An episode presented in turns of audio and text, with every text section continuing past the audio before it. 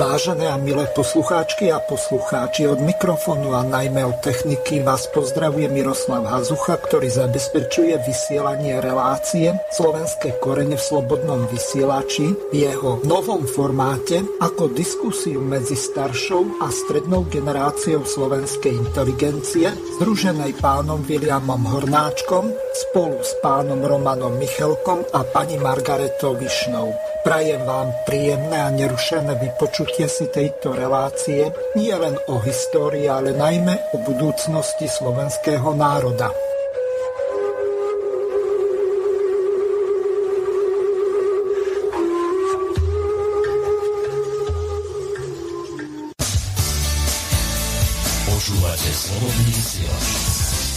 Vážené a milé poslucháčky a poslucháči, dnes je streda 13. apríla 2022, kedy sa v premiére vysiela relácia Slovenské korene. Jedná sa o okrúhle 80. pokračovanie cyklu tejto relácie slovenských koreňov.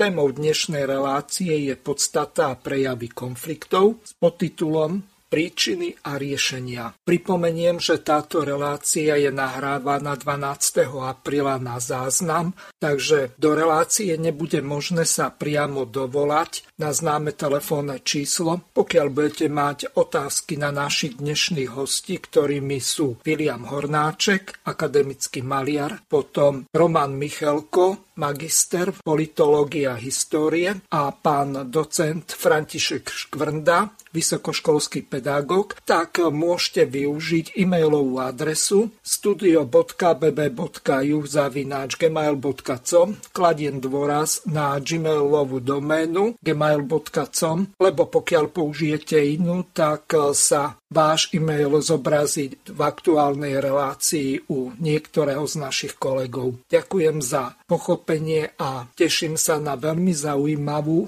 a verím tomu, že poučnú a aj do určitej miery konfliktnú reláciu, lebo téma je naozaj veľmi zaujímavá. Podstaty a prejavy konfliktov a príčiny a riešenia. Ako tieto konflikty vôbec je možné vyriešiť? Odovzdávam slovo pánovi Williamovi Hornáčkovi, aby sa ujal v jeho úvodnom slove. Nech sa páči. Príčin konfliktu je nepomerne viac, ako našich schopností sa na ne dostatočne pripraviť, aby sme všetky úspešne zvládli. Z toho vyplýva, že konflikt väčšinu ľudí alebo znáša teda, alebo ho postihne tým, že je prekvapený a často aj zaskočí. Konflikt starého s novým, bývalého so súčasným a nastávajúcim, ale aj lepšie pripraveného na zmenu s horšie pripraveným. V každom prípade možno tvrdiť, že inom postavení z pravidla víťaznom sú tí, ktorí konflikt naplánovali, pripravili, zorganizovali a teda dokážu ho aj riadiť. Je samozrejme, že na svoj prospech.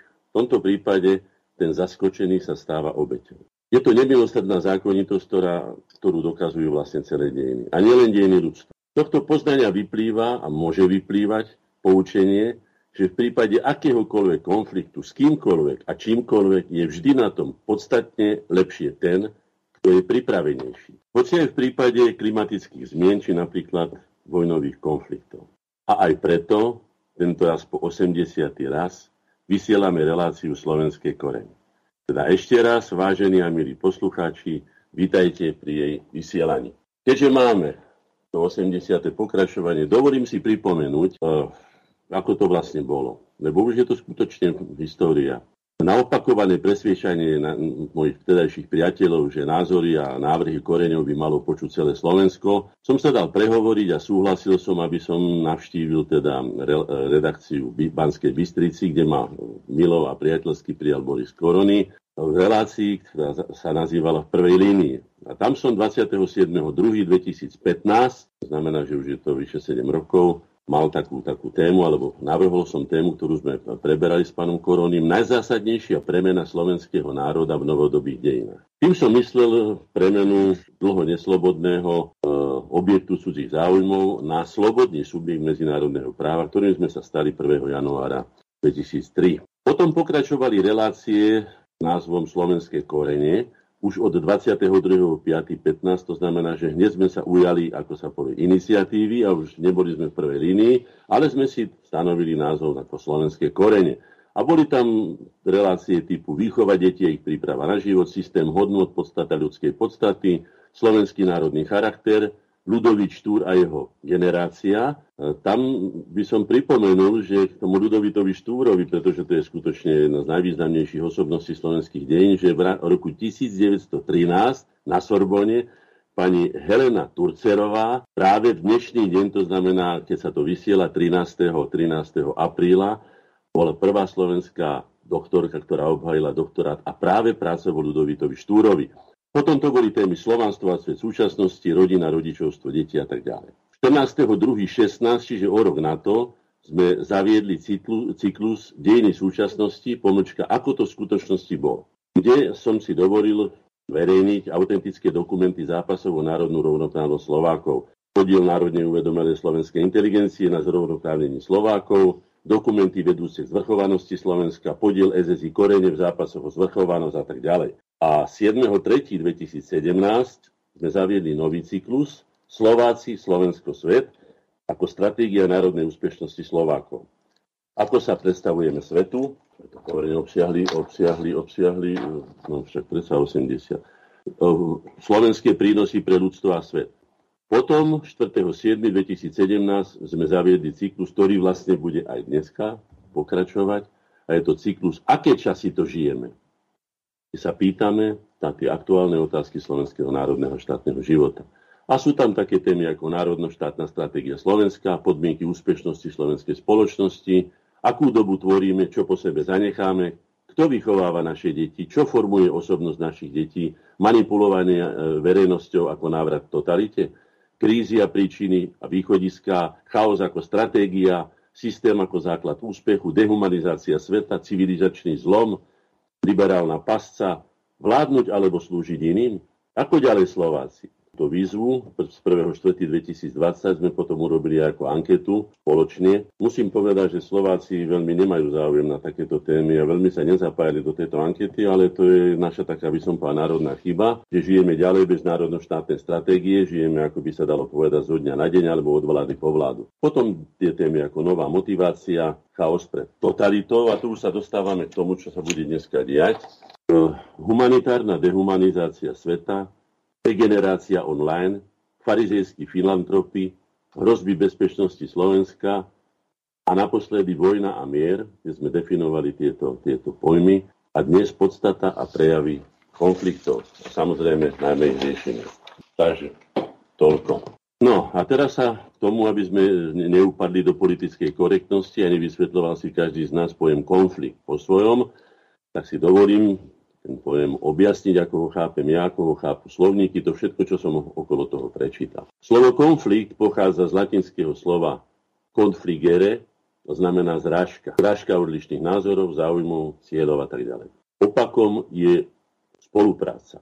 Áno, spolupatričnosť, spolupráca, súdržnosť, vzájomnosť a tak ďalej. Čiže vieme, máme tu obidva póly tohto, tohto pojmu a vždycky veští niečo, niečo neblahé interpersonálne konflikty a tak ďalej. Sú rôzne druhy, rôzne druhy konfliktov samozrejme.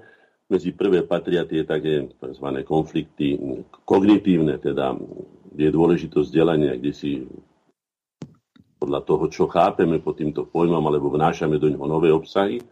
Potom sú konflikty názorov, tu môžem povedať, že tie môžu byť veľmi, veľmi, a verím, že aj dnes budú plodné, pretože tie plodné diskusie na koreňoch či polemiky skutočne priniesli mnohorazí nečakané riešenia, čiže konflikty názorov podľa mňa sú veľmi, veľmi plodné alebo teda pozitívne.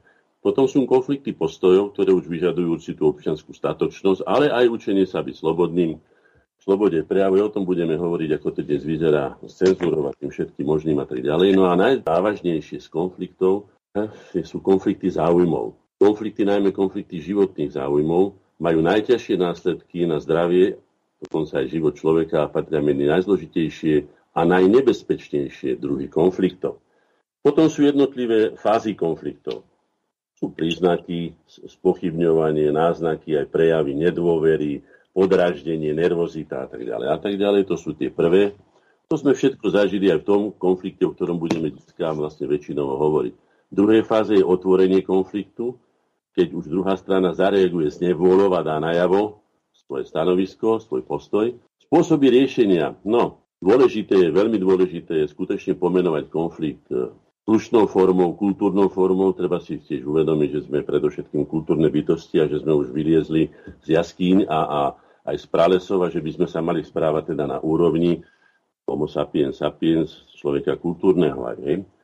Potom po otvorení konfliktu nastáva polarizácia, vyhrotenie, tak ako je to plus a minus a potom blesky hromy, potom už sa deje kadečo ešte stále. No, Štvrtá fáza môže byť, alebo môže prejsť do izolácie, to znamená, že si nedohodne nikto s nikým, nikto nie je ochotný, aj to zažívame, aj teraz to zažívame, hej, izolácia je štádium konfliktu, keď obe strany sú nahnevané, sú sa navzájom potrestať, napríklad prestanú vzájomne komunikovať. Taká nadútosť. Ide tu o neplodný, jalový, by som povedal, ne, ne, ne, neobohacujúci konflikt, ktorý nič nerieši, iba škodí na všetky strany. Potom tu mám také niečo ako medzigeneračný konflikt, ten je veľmi častý, a to poznám to aj z literatúry, Turgenie, otcovia a deti, alebo ja neviem, letiace tiene, alebo suchá a tak ďalej a tak ďalej. Je to konflikt medzi tým, čo prichádza a tým, čo odchádza zo sveta, medzi staršou a mladšou generáciou. Sú tam rôzne dôvody, prečo sa to robí. Nebudem sa s tým zaoberať, to my vieme o tom svoje, Tie generačné konflikty, ako som hovoril, tie letiace tiene alebo ten Turgenev, tam je to jasne povedané o čom. Niekedy ide len doslova, by som povedal, o to, že si tá mladá generácia alebo nastupujúca generácia vymedzuje svoj priestor, ktorý si musí vymedziť, ujasňuje si svoje hodnoty, svoje postoje a tak ďalej. Pojmu vojna sme sa vyjadrili minule. No, treba ale povedať, alebo doplniť, že podstata vojny je násilím sa zmocniť cudzích hodnot. Veľmi stručne povedané, akýchkoľvek hodnot. Násilím sa zmocniť cudzích hodnot. Či územia, zdrojov ľudských a tak ďalej. Hovorí sa často o hybridnej vojne. E, v súčasnosti ja to vnímam ako, že je to doslova sebevražedná vojna. No, e, zmiešanými fakticky, keď sa to zoberie, všetkými možnými, respektíve dostupnými prostriedkami. No, nie je to boj dobra a zla je to fakticky boj záujmov. Vojna je doslova boj záujmov a pri politickom rozhodovaní, keďže politika je, je, je predovšetkým boj o moc, o na nadvládu, je to také špecifikum, že politické rozhodovanie, tým pri odbornom rozhodovaní majú hlavnú úlohu rozhodovaní odborné argumenty a vedecké dôkazy, pri politickom rozhodovaní, teda v mocenskom zápase, majú hlavnú úlohu záujmy. Je tam aj zaujímavá bajka, ktorá by mohla to tak objasniť, bajka od Ezopa o vlkovi a ovci, keď tá ovca hovorí vlkovi, že ale veď my sme ti nikdy nič neurobili, my ovce, ani vašej rodine, ani tvojmu starému otcovi, nič, a on ho vypočul a hovorí, vieš čo, všetko máš pravdu, fakt ste nám nič neurobili, nemám nič proti tebe, ale som hladný. No. A zožral ho. Takže takto to nejako vyzerá v politike, najmä v tom vrcholovom konflikte politiky, to znamená, keď už politika prejde do vojny. Je tu zrejme ten rozhodujúci dôvod, prečo sa politike vyhýbajú odborné a morálne autority, tzv. tí čestní a slušní ľudia vôbec, pretože tieto spôsoby sú nie každému vlastné, ako sa vraví, nie každý má na ne žalúdok. Pri politickom zápase a pri politickom rozhodovaní je hlavným a spravidla konečným argumentom v úvodzovkách, alebo tzv. argumentom sila. Či už sila početnej, vplyvovej, mediálnej alebo inej mocenskej prevahy, alebo často aj sila armád a technológií v službách vojny. Tak toľko by som si dovolil eh, a potom budeme hovoriť o ďalších veciach. Nech sa páči, priateľ. Ďakujem, no veľmi pozorne som si to vypočul a samozrejme eh, v dnešnom kontexte pravdepodobné eh, najviac ľudí pri Tajme konflikt má jasnú a jednoznačnú asociáciu, je to konflikt na, na našich východných susedov. Mne tam teda z takéhoto politického, historického, politologického hľadiska pri riešení konfliktov uh, hneď nejak asociovalo typy alebo druhy uh, riešenia konfliktov. Jedna je tzv. arbitráž, uh, ktorú Slovensko má veľmi zlé skúsenosti, ale je to istá istá forma, nazvime to uh, forma, ktorá je používaná v medzinárodných vzťahoch s tým, že bohužiaľ častokrát uh, ten, kto má lepších protektorov, je spokojný a ten, kto má horších protektorov, je veľmi nespokojný. Alebo je to potom nejaké jednanie, medzinárodná konferencia. A samozrejme konflikty môžu skončiť rôznymi stupňami jeden stupeň je nejaký separátny mier. Druhý, ten najasymetrickejší je bezpodmienečná kapitulácia. Tretia možnosť je tzv. zmrazený konflikt, čo je tiež vec, ktorá je minimálne od, teda od Cypru roku 73 trvalým znakom medzinárodných konfliktov alebo nejak geopolitickou realitou. Takže možno aj o týchto veciach si môžeme potom povedať. Ale myslím, že toto je veľmi silná aj parketa pre nášho ďalšieho hostia, docenta Škvrndu. Takže e, ak som na niečo zabudol, tak možno nech ma doplní a prípadne môžeme sa venovať aj týmto, e, povedzme, koncovkám konfliktov. Počujeme sa? Áno, Dobre, takže mám ja sa zapojiť? Áno, áno, samozrejme. Dobre, takže no, ja sa na to pokúsim spočiatku pozrieť tak viac všeobecne, sociologicky, historicko-sociologicky a potom prejsť k niektorým aktuálnym súvislostiam. No, viete, dneska je teória taká rozvetvená, že škodí sama sebe aj v súvislosti s konfliktami existuje taká línia alebo taká oblasť, ktorá sa nazýva konfliktológiou. No, e, keď to trochu zjednoduším, tak čím viac sa v tom budeme babrať, pardon za také nepekné slovo, tak tým viac sa tým nejakým spôsobom zaťažíme až zašpiníme touto vecou. Takže aj v tomto prípade menej je niekedy viac. No. Prvým takým momentom je, že treba striktne rozlišovať z toho pohľadu, ktorý používam ja. Opäť to nie je univerzálny pohľad. Konflikt medzi individuami, alebo teda konflikt individuálneho charakteru a konflikt skupinového charakteru. Tie konflikty individuálneho charakteru sú určitým spôsobom väčšné, nemôžu sa ani úplne vyriešiť, lebo človek sa rôznym spôsobom mení a sú tu ďalšie záležitosti, keď mám 70 rokov, tak sa pozerám na svet inakšie, ako keď som mal 40 rokov alebo 15 rokov. Že? Takže v tomto je to jeden aspekt. Druhý je sociálny konflikt. Tam ide o, ako povedal pán Hornáček na začiatku, konflikt záujmov. A tam už to vystupuje trochu inakšie, lebo v skupine my môžeme pociťovať ten záujem rozdielným spôsobom a málo kedy aj napriek snahám vytvoriť nejaké veľké stratégie sa dá pripraviť taká stratégia, s ktorou sú spokojní všetci. Takže budeme sa pohybovať v tej rovine sociálnych konfliktov, kde by som povedal, že sú až také tri stupne alebo tri dimenzie. Prvé je to, ako ja ako jednotlivec vnímam eh, tú situáciu, ktorá vedie k určitej zrážke. Druhá vec je, ako vnímajú môj postoj a postoj skupiny, ktorej som členom, tí, ktorých sa tento konflikt tiež dotýka. A Tretím pomerom, tretím, treťou dimenziou je, v akých podmienkach konflikt prebieha. To, čo boli konflikty v škole medzi rôznymi skupinami, a nepoviem učiteľov, žiakov, alebo tak by mohlo byť, je celkom iné ako to, čo sa stane v rámci nejakej politickej strany či skupiny, kde vzniká konflikt z toho dôvodu, že sú tri skupiny, ktoré si myslia, že oni majú najlepší spôsob riešenia vzniknutej situácie. Takže toto je taký veľmi široký okruh problémov.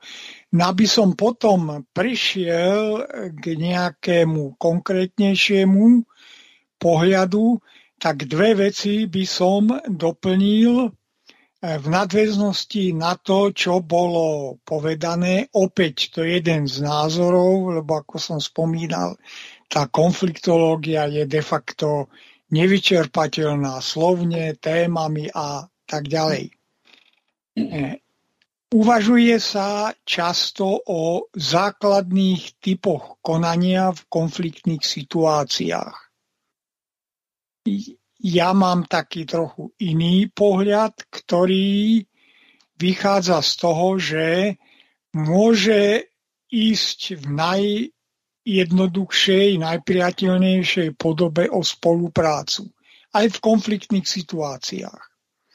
Druhým postupom je kompromis, dosiahnutie určitej vzájomnej dohody, Tretiu reakciu predstavuje útek, zavieranie sa pred tým alebo uzatváranie sa pred tým, čo sa deje a nezáujem o to. Štvrtou je nejaká adaptácia na konfliktné podmienky. Keby som tu trochu odbočil do súčasných medzinárodných vzťahov či globálnej situácie, no tak dneska či sa nám to páči alebo nie, musíme sa adaptovať na to, že vo svete, v spoločnosti je permanentný konflikt v mnohých podobách.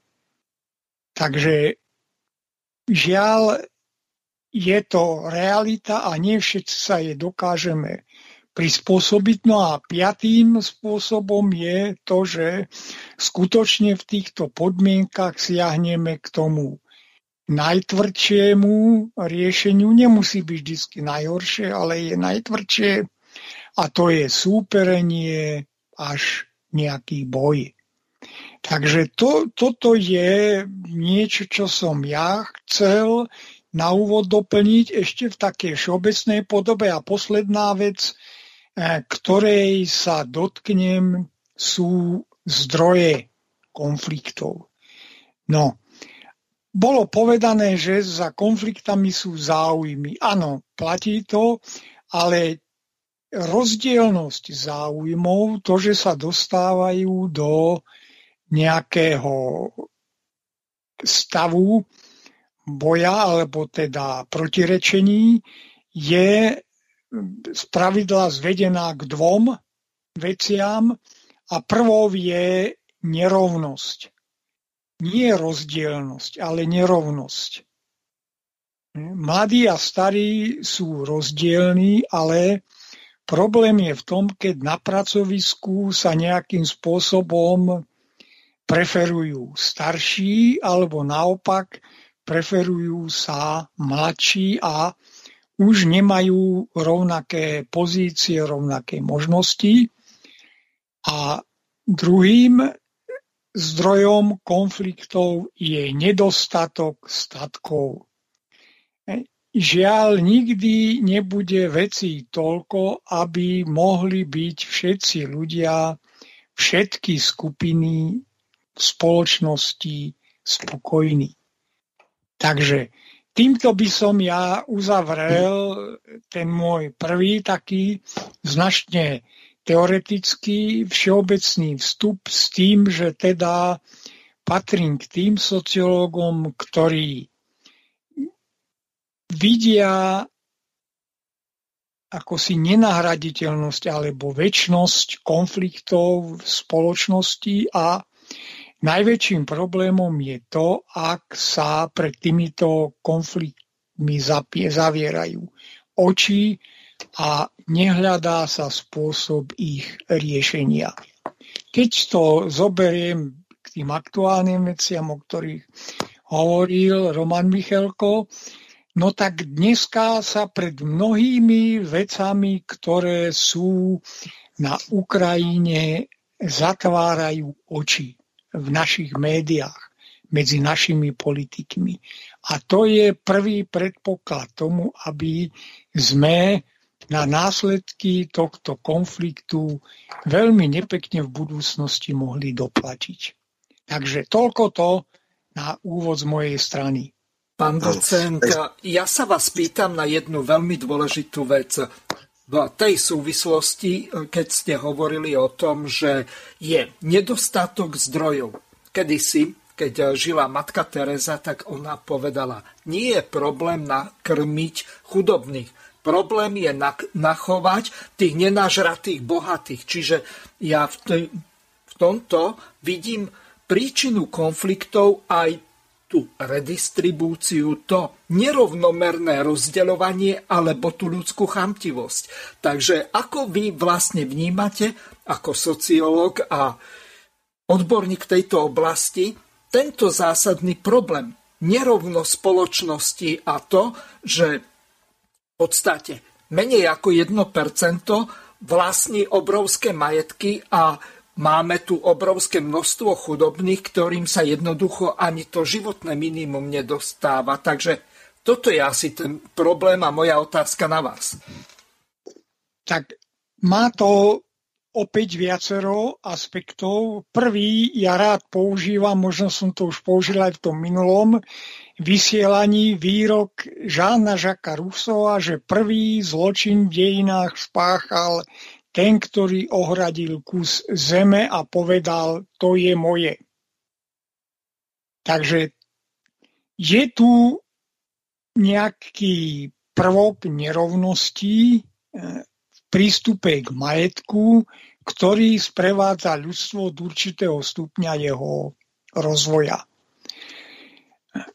Ten sa zatiaľ nepodarilo prekonať. Ďalším momentom, nebudem ich radšej číslovať, lebo neviem, ku koľkým sa dostanem, je to, že nie sú rovnaké podmienky života a nemajú všetci ľudia už objektívne rovnaký prístup ku všetkým veciam. Lebo napríklad iné e, veci k životu potrebujem, keď žijem niekde v horách, v zime, v studenom e, počasí a iné veci potrebujem k životu, keď žijem niekde e, v takých tých preľudnených, teplých oblastiach. No, opäť príroda to určitým spôsobom vyrovnáva tým, že tí, ktorí žijú v tých e, horších podmienkach, sú z pravidla fyzicky na tom trochu lepšie ako tí, ktorí žijú v preľudnených podmienkach a kde sa nejakým spôsobom e, reguluje ten vývoj ľudí aj v tom, že keď je tam nejaká choroba, rozšíri sa rýchlejšie a ďalšie veci, ktoré sme zažili v súvislosti s covidom. No, toto je nejaký taký fyzikálny rozdiel, ktorý má viacero aspektov. Naň nadvezuje sociálny alebo sociálne rozdiely, opäť sa stávajú nebezpečné, nebezpečnými až vtedy, keď vedú k nerovnosti. Viete, z takého všeobecného morálneho hľadiska nie všetci ľudia trvajú na tom, aby mali veľa statkov. Niektorým stačí skromne, aby sa o ne vedel starať. Niektorý potrebuje viacej, nestačí sa o to sám postarať, potrebuje iných, ale aby ich pripútal k tomu svojmu, eh, k tým svojim statkom, takých nejakým spôsobom e, marxisticky povedané vykoristuje. Ale pripúšťajú to aj iné e, sociálno-politické koncepcie, nielen marxizmus. No a z tohto sa potom odvíja celá séria ďalších problémov. Hovorili sme o práve. Žiaľ, to, čo je právo v modernej priemyslovej spoločnosti, nie je skutočné právo rovnaké pre všetkých. Formálne áno, ale v praxi sa prejavuje práve v tejto oblasti výrazná nerovnosť, že keď sa pustí do sporu nejaký človek, špekulant, ktorý je ochotný, pardon za výraz, predať ešte aj uši zo starého otca ako talizman a stretne sa s nejakým človekom čestným, spravodlivým, ktorý skutočne chce len, aby dostal to, na čo má nárok, tak tam je nepomer v pohľade týchto dvoch ľudí. Literárne sa to dá vyriešiť umelecky rôznym spôsobom, ale realita je taká krutá, že žiaľ právu sa dneska neverí. No, takže to by bol taký veľmi všeobecný pohľad na problémy. No a potom je tu ďalší taký demografický problém. Množstvo ľudí a ich vek. Viete, množstvo ľudí na Zemi predchádzajúcom storočí niekoľkonásobne narástlo a aj teraz už je hodne cez 7 miliónov a teda, pardon, miliard a pokračuje to ďalej. To je jeden problém, ktorý je spojený s tým, že ľudia v týchto podmienkach tiahnú na také miesta, kde sa budú mať lepšie. A tým pádom, že sa ich tam zíde viacej, tak dochádza k rôznym problémom. Viď migrácia, alebo teda vidíme to na migrácii. Druhou stránkou, ktorá prináša problémy, je to, že sa predlžuje ľudský vek. A lekárska veda je taká dokonalá, že mnohých ľudí dokáže udržať pri živote o mnoho dlhšie, než by ich organizmus sám to bol schopný zvládnuť.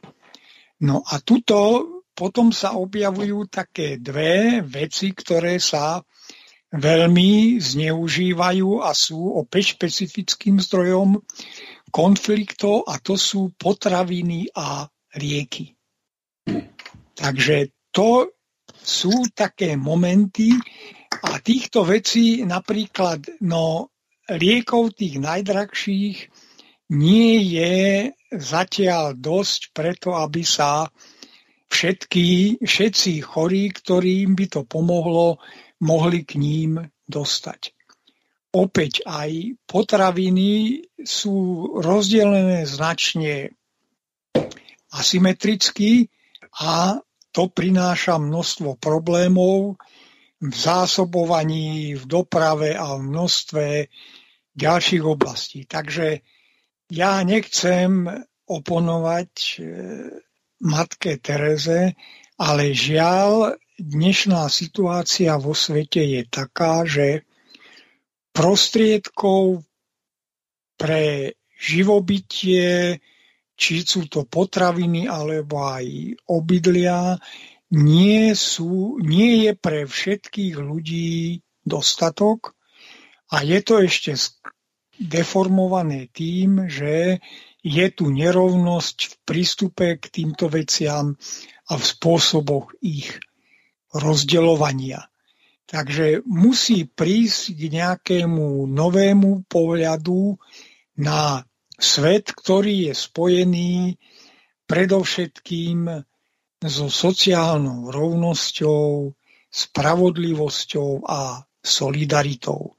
To sú tri dimenzie, ktoré môžu otúpiť ostrie konfliktov. Tak asi toľko to mojej odpovedi opäť značne všeobecne na to, čo ste sa ma pýtali. Mhm.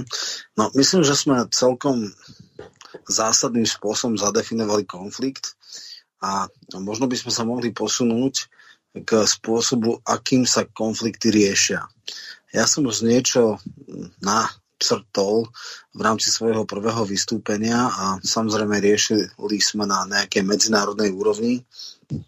Povedal som aj inštitúty na riešenie konfliktov. E, otázka znie, e, napríklad pri tom práve, že či medzinárodné právo je e, pre všetkých rovnaké, či aj pre veľmoci, ale aj pre malé štáty e, má rovnakú záväznosť. A to je už podľa mňa prvý a veľký, veľký otáznik, takisto ako to bolo napísané, že formálne sme všetci rovní pred zákonom, ale realita je úplne iná. Rovnosť a asymetria pri justičných konfliktoch, nazvime to tak, alebo justičných sporoch je častokrát veľmi nevyvážená. Čiže môžeme sa, môžeme sa možno posunúť, že dobre, máme konflikt, vieme, čo je to konflikt, ale čo s tým ako uh, nájsť, zvládať riešenie týchto konfliktov. Neviem, možno Vilo by mohol teraz? No, môžem, ja môžem vždy, musím. Je mojou povinnosťou. No trošku sa vrátime k tomu, čo bolo tu povedané. Je to skutočne na niekoľko desiatok konferencií otázka rovnosti spoločenskej, ale v podstate tu nejde ani tak o spoločenskú um, spravodlivosť, ale ako rovnováhu spoločnosti. Je tam veľmi zaujímavý názor uh, ruského spisovateľa a dizidenta, bože, ako sa... Uh, Solženicin? Solženicin, áno, ktorý povedal po skúsenostiach aj v Sovietskom zväze, aj teda na tom tzv. západe a tak ďalej, že nie je, ľah, nie je ťažké byť uh, extrémistom naľavo či napravo. Ale najťažšie je byť vyvažujúcim stredom. To znamená, že ak spoločnosť sa má udržať, musí byť v určitej rovnováhe. Isté, že v dynamickej rovnováhe tie jednotlivé póly bojujú o svoje miesto, ono sa to stále pohybuje a presúva, to vlastne zabezpečuje základný zmysel života, teda vývoj, to je v poriadku. Tam je konflikt na mieste, pokiaľ on má, on má obohacujúce a má kultúrne rozmery hodné človeka, tak je to v poriadku. A tam je jedno, jeden pojem, ktorý je veľmi dôležitý, podľa mňa nebol ešte spomenutý, a to je ľudský dôstojný život. Tam by bolo zaujímavé, a to by bolo na celú knižku filozofickú, definovať to zo všetkých strán, z ktorých je možné, čo je to vlastne ľudský dôstojný život, ale vo všeobecnosti treba povedať len toľko, aby ten človek nebol ponižovaný z akýchkoľvek dôvodov, aby nebol diskriminovaný či už pre vek, alebo chorobu, alebo rasu, alebo názory, alebo za čokoľvek. Ne? Ľudský dôstojný život. Tam je ďalší taký pojem, že striedme striedme zabezpečovanie, striedmosť. Keď som tak uvažoval o tom, že čo s tým má, človek má také chúťky, onaké, ten má také nároky, ten má takú povahu a také, ale striedmo sa ukázala pre všetky epochy ľudského vývoja ako najrozumnejším riešením. A teda, aby sme neboli ani hladní, ale aby sme neboli ani prejedení, aby sme neplitvali. Potom je tu otázka primeranosti. Je pochopiteľné, že ten, kto má vyšší výdaj, povedzme, energie, musí mať inú stravu, ako má ten. Ten, kto má náročný život na to, že ale prospieva spoločnosti, čiže nie pre seba, aby mal peniaze na to, aby chodil na vlastnom triskáči a zanechal jednu uzlíkovú stopu takú, ako celé mesto zanechá za celý rok, len preto, že on sa ide pozrieť, ja neviem kde, e, svojmu kamarátovi. No. A potom je tu otázka zasluhovosti. A tu si treba uvedomiť, že sú ľudia, ktorí skutočne prinášajú pre spoločenstvo úžasné hodnoty, a tým ľuďom treba samozrejme primerane to dať najavo. To, môže to byť aj spoločenské ocenenie, nemusí to byť jeden v peniazoch, ale sú rôzne typy ľudí, čiže je to veľmi zložitá otázka. My ako spoločnosť Korene máme taký, taký určitý metodický postup, ktorým je v takej trojčlenke naznačený náročnosť, kritickosť, tvorivosť. To znamená, že náročnosti sa nevzdávajme. Áno, snažme sa stále byť o niečo lepšie a u, dokonca u nás je také pravidlo, že chápeme život a všetko, čo vidíme, že všetko môže byť lepšie ako je. To znamená, že vždy musíme zaujať určitý kritický postoj k tomu, analyzovať to a povedať si, no skús to urobiť lepšie ako to je. A si myslím, že tam je obrovský priestor na to zlepšenie a zdokonalovanie sa. No a tvorivosť je na to, aby sme našli teda, aby sme našli spôsob, ako to dosiahnuť. To je našou povinnosťou inteligencie. Ja osobne som zaviedol taký pre seba termín, možno si ho osvojíte, možno nie, nemorálne množstvo kapitálu. Nemorálne množstvo kapitálu, to sú tí ľudia, ktorých ja nazývam, budem o tom hovoriť, dúfam, že budem mať čas, um, svetové zlo, pod, po, alebo globálne zlo, hej, Nemorálne množstvo kapitálu je také množstvo kapitálu, alebo to množstvo kapitálu, alebo taký kapitál, ktorý sa nemorálnym spôsobom získa. A my vieme veľmi dobre, sme príliš už dospeli na to, my s pánom Škvendom úplne, máme 70 na krku, aj ty, Román, okolo 50 že veľké peniaze, to znamená peniaze, aby som ja mohol ovplyvňovať iba voľby v Rusku, ako sa chválil Sere, že pomáhal Jelcinovi pri druhom zvolení, ešte aj film si on tom dal natočiť a také veci, sa nemožno dostať morálnym spôsobom. Nemožno. len podvodmi, špekuláciami, vecmi na hrane alebo za hranou a tak ďalej. No.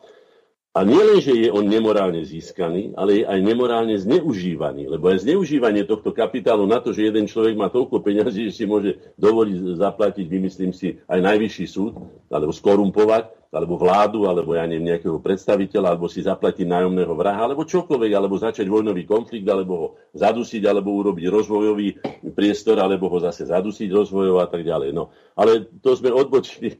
Tento konflikt tu bude vždy. Ľudia nie sú rovnakí už tým, že sa nenarodia rovnakí. Jeden sa narodí ako, ja neviem, netrebko, krásna, talentovaná a neviem čo, a druhý sa narodí e, s obrnou, no napríklad. No tak to, Samozrejme, tá spoločnosť je, e, je povinná, ak je to rovnovážna spoločnosť, alebo sa o to usiluje, aby zabezpečila ľudský dôstojný život. No. Tam si zase ja nemyslím, že by tí ľudia mali, ja neviem, taký dôstojný život, že ten, kto nemá nohy, mu dorobia také protézy, že bude behať stovku a bude vyhrávať olimpiády, aby sme zase nepre, e, neprechádzali do absolútnych absurdít, ale zabezpečiť nemu primeraný dôstojný život, aby sa mohol uplatniť. Nie na úkor toho, lebo zase na jednej strane, keď budeme len do vozíčkárov alebo do iných ľudí poškodených dávať, tak okradneme tých, ktorí vlastne tvoria raziaci špic alebo raziaci štít spoločnosti, ktorý vytvára hodnoty, z ktorých potom aj títo ľudia sú nejakým spôsobom zaopatrovaní. No, to len na okrab, lebo to by sme prešli do celkom iné témy. E, k tým riešeniam konfliktov. E, sme kultúrne tvory, to som už povedal, to znamená, že máme trvať a musíme trvať na tom, aby sme prestali riešiť e, ozembuchmi a ja neviem, kijakmi a, a pichaním si nožov do brucha riešenia. Teda ako riešiť konflikty. Predovšetkým podľa môjho názoru je nevyhnutné vypočuť si, ako sa hovorí, v starom Ríme sa vravelo, audiatur et altera pars. V tomto prípade všetky strany si treba.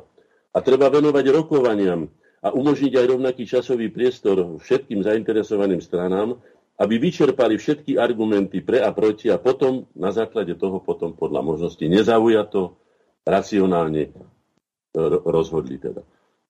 Potom treba jasne definovať problém a pojmy.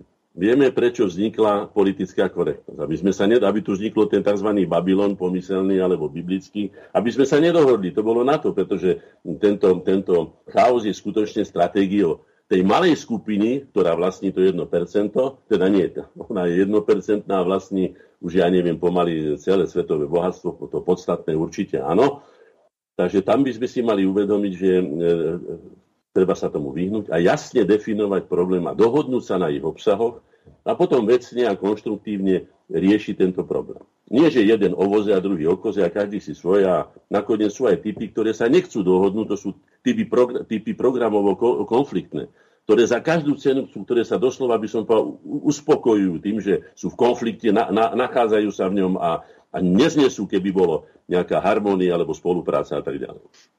Ďalej, hlavné kritérium by mohlo byť, samozrejme hovorím teraz aj v otázke také ideálnej, lebo hovoríme teoreticky spokojnosť všetkých zúčastnených. Tá vyváženosť, ako som hovoril, veľmi dôležitá. Dynamická vyváženosť je nikomu nemožno dať za pravdu kedykoľvek, vždy a za každých okolností, ako si to nejaká malá menšina vo svete, alebo iná menšina, alebo momentálne protežovaná menšina vynúti, že nemôžete ani pochybovať o ničom, nemôžete sa na ňu ani špatne pozrieť, nemôžete nič. Jednu, samozrejme, že im to škodí, pretože tým pádom vypadávajú z reálu a e, nové konflikty z toho vznikajú, lebo je tam napätie potom tých, ktorí sú ukrivdení, nespokojní.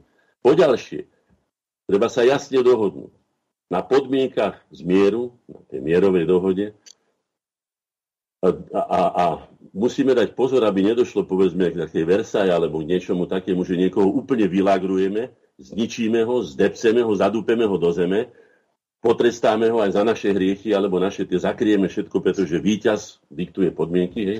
To by nemalo byť, že víťaz diktuje podmienky. Mala by sa riešiť situácia. Nemali by sa riešiť, riešiť postavenie tých, ktorí sú e, jednotlivými stránkami toho konfliktu. Ale hovorím, nemali by sa. Pravda je taká, bolo to tu mnoho razy spomenuté, ten, kto je najsilnejší, tým základným, e, základným argumentom, tzv. argumentom je sila. Či už taká, alebo onaká, on si to presadí. A ideálom je, týmto uzavriem, e, keď sa uvoľnená energia po ukončení konfliktu a dohode napísaných mierových podmienok, jasné, súhlasím aj tí druhý povedať, dobre, nevonia nám to síce, ale no dobre, napáchali sme škody, tak to zaplatíme, to urobíme, hen to primeranie a tak, máme tieto kapacity. A táto energia potom sa teda uvoľní na rozvoj tvorivej činnosti, to je jedna z vecí. A druhá je, že konflikt obohatí zúčastnených o skúsenosť. Ale na záver musím povedať, že vždy však iba tých obohatí, ktorí prežijú. A tí, čo sú schopní aj ochotní sa poučiť, čiže zdokonali.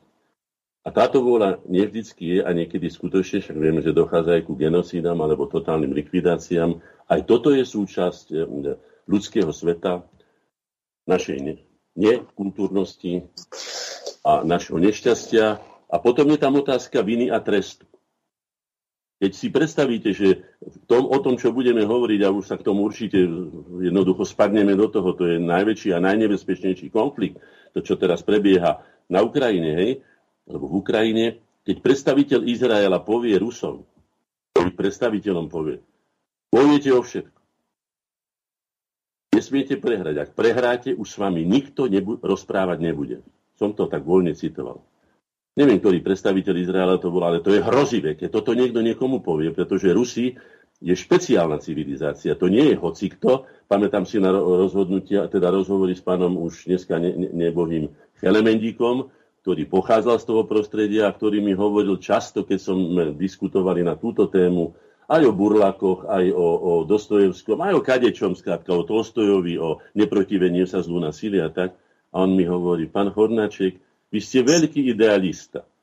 Ja vám musím povedať, že Rusi sú veľmi, veľmi cynickí. No. Ja to berem ako také, mám svoj názor, vidím realitu a viem aj to, čo som upozorňoval, som na to už, budem potom si dovolím prečítať čas mojej básne, ktorú som napísal v roku 2014, keď to buchlo na tom Majdane, hej, čo je o tom, tá, že Rusov neradno dráždi. Nie neradno. Tak ako sa nemôžete hrať s medveďom ako s mačkou e, na, na, na, na posteli alebo na, na, na, na, na foteli. To je jednoducho nebezpečné. Oni už boli aj v Paríži, boli už aj v Berlíne, boli všade a oni sa jednoducho nie sú zvyknutí sa jednoducho vzdať. Oni obetujú čokoľvek, aj keď sú to strašné obete, ale pozor na to. No a k tomuto teda tej vine a treste si treba zase len pripomenúť, že tribunál určujúci vinu a ustanovujúci trest tvoria výťazy. Oni sú najvyššou autoritou. Hoci aj v dejinách máme zaujímavé príklady, skúste sa zamyslieť, aj vy sme ľudia vzdelaní, hej, zoberte si Prometea. Tam by sa dalo povedať, že za dobrotu na žobrotu. Nie? Prometeus, keď videl z, z lútosti svojej božskej tých ľudí, ako sa trápia, tak im chcel pomôcť, no a ako na to doplatil. Čiže to je jeden z príkladov viny a trestu. Hej? Bola to vina? Bola to, malo to byť odmenené? No, nakoniec to dopadlo tak, že tí vlastní ho tak dokatovali, že tam vysí do dneska na tom, na tom Kaukaze. No, Biblia, zoberme si Bibliu. V raji, ktorý stvoril Boh, ako všetko stvoril Boh, hej, sa objavil naraz had, ktorého tiež asi musel stvoriť on, pretože keď stvoril všetko, tak stvoril aj hada. A ten had pokúšil, alebo teda tam je to, že beda tomu, od koho pohoršenie prichádza, pohoršil, naviedol Adama a Evu. A prišiel neomilný Boh, ako ho potresta. Toho, od koho pokušenie prichádza? Nie. Vyhnal svoje deti z raja a hotovo. To znamená, že hád obyšiel tak do dneska otravuje e, v mnohých podobách, či Serešovských, lebo ja neviem, Gatesovských, alebo to už jedno ako, pokúša ľudí, robím a škodu, ale vidíte, aká je tu spravodlivosť a to je na tej najvyššej, by som povedal, autorite kresťanstva. Alebo si zoberme príklad lavíny, spúšťač. Hodíte lavínu, alebo hodíte špačok, alebo nejaký kúsok papiera na, na, na, na vrchole a to, čo sa potom odohrá, neodhadnúť z následkov, aké biologické, chemické a jadrové dneska máme zbranie, keď niekto spustí to, čo sa teraz začína a podkuruje sa, bohužiaľ aj našou vinou slovenských predstaviteľov, že sa dodávajú zbranie do konfliktu. Nevieme si predstaviť, aká ekologická aj humánna katastrofa, nechcem ani dopovedať, že teda možno aj definitívna sa môže z tohoto všetkého, všetkého stať. Ne? No, takže toľko aj vina a trest, aj na to by sme si mohli povedať, takže toto ja by som tejto téme povedal. No, pomaličky a neodvratne sa zrejme blížime k téme, ktorú aj asi poslucháči najviac očakávajú. A aby sme nechodili okolo horúcej kaše, tak naozaj musíme asi sa dotknúť konfliktu, ktorý dneska rezonuje všetkými médiami a je súčasťou najsilnejšieho mediálneho diskurzu. A bolo tu naznačených viacero riešení e, konfliktov, aj teda to, e, aby to miera asymetrickosti pri vyriešení bola priateľná, lebo vieme, že z veľmi, by som povedal, nerovných podmienok vzniká zášť, ktorá potom vedie k rôznym veciam, ako si povedal, ten versajský systém vlastne bol súčasťou alebo spúšťacím mechanizmom uh, akejsi, rev, akejsi revanše, ale uh, poďme teda k možno nejakým alternatívam, ako toto vyriešiť v zmysle, že uh, ešte nebolo celkom spomenuté. Bolo spomenuté tu na, e, povedzme, že nejaká dohoda, e, dohoda e, na základe medzinárodného práva, dohoda, ktorá nepoteší žiadnu zo strán, ale viac menej bude priateľná pre jednu aj druhú, čiže kompromis. Kompromis je definovaný ako ustúpenie z pôvodných pozícií na takú úroveň, ktorá je ako tak akceptovateľná a priateľná pre obe strany konfliktu ale je tu ešte jeden fenomén, ktorý je tu v geopolitike prítomný od 73.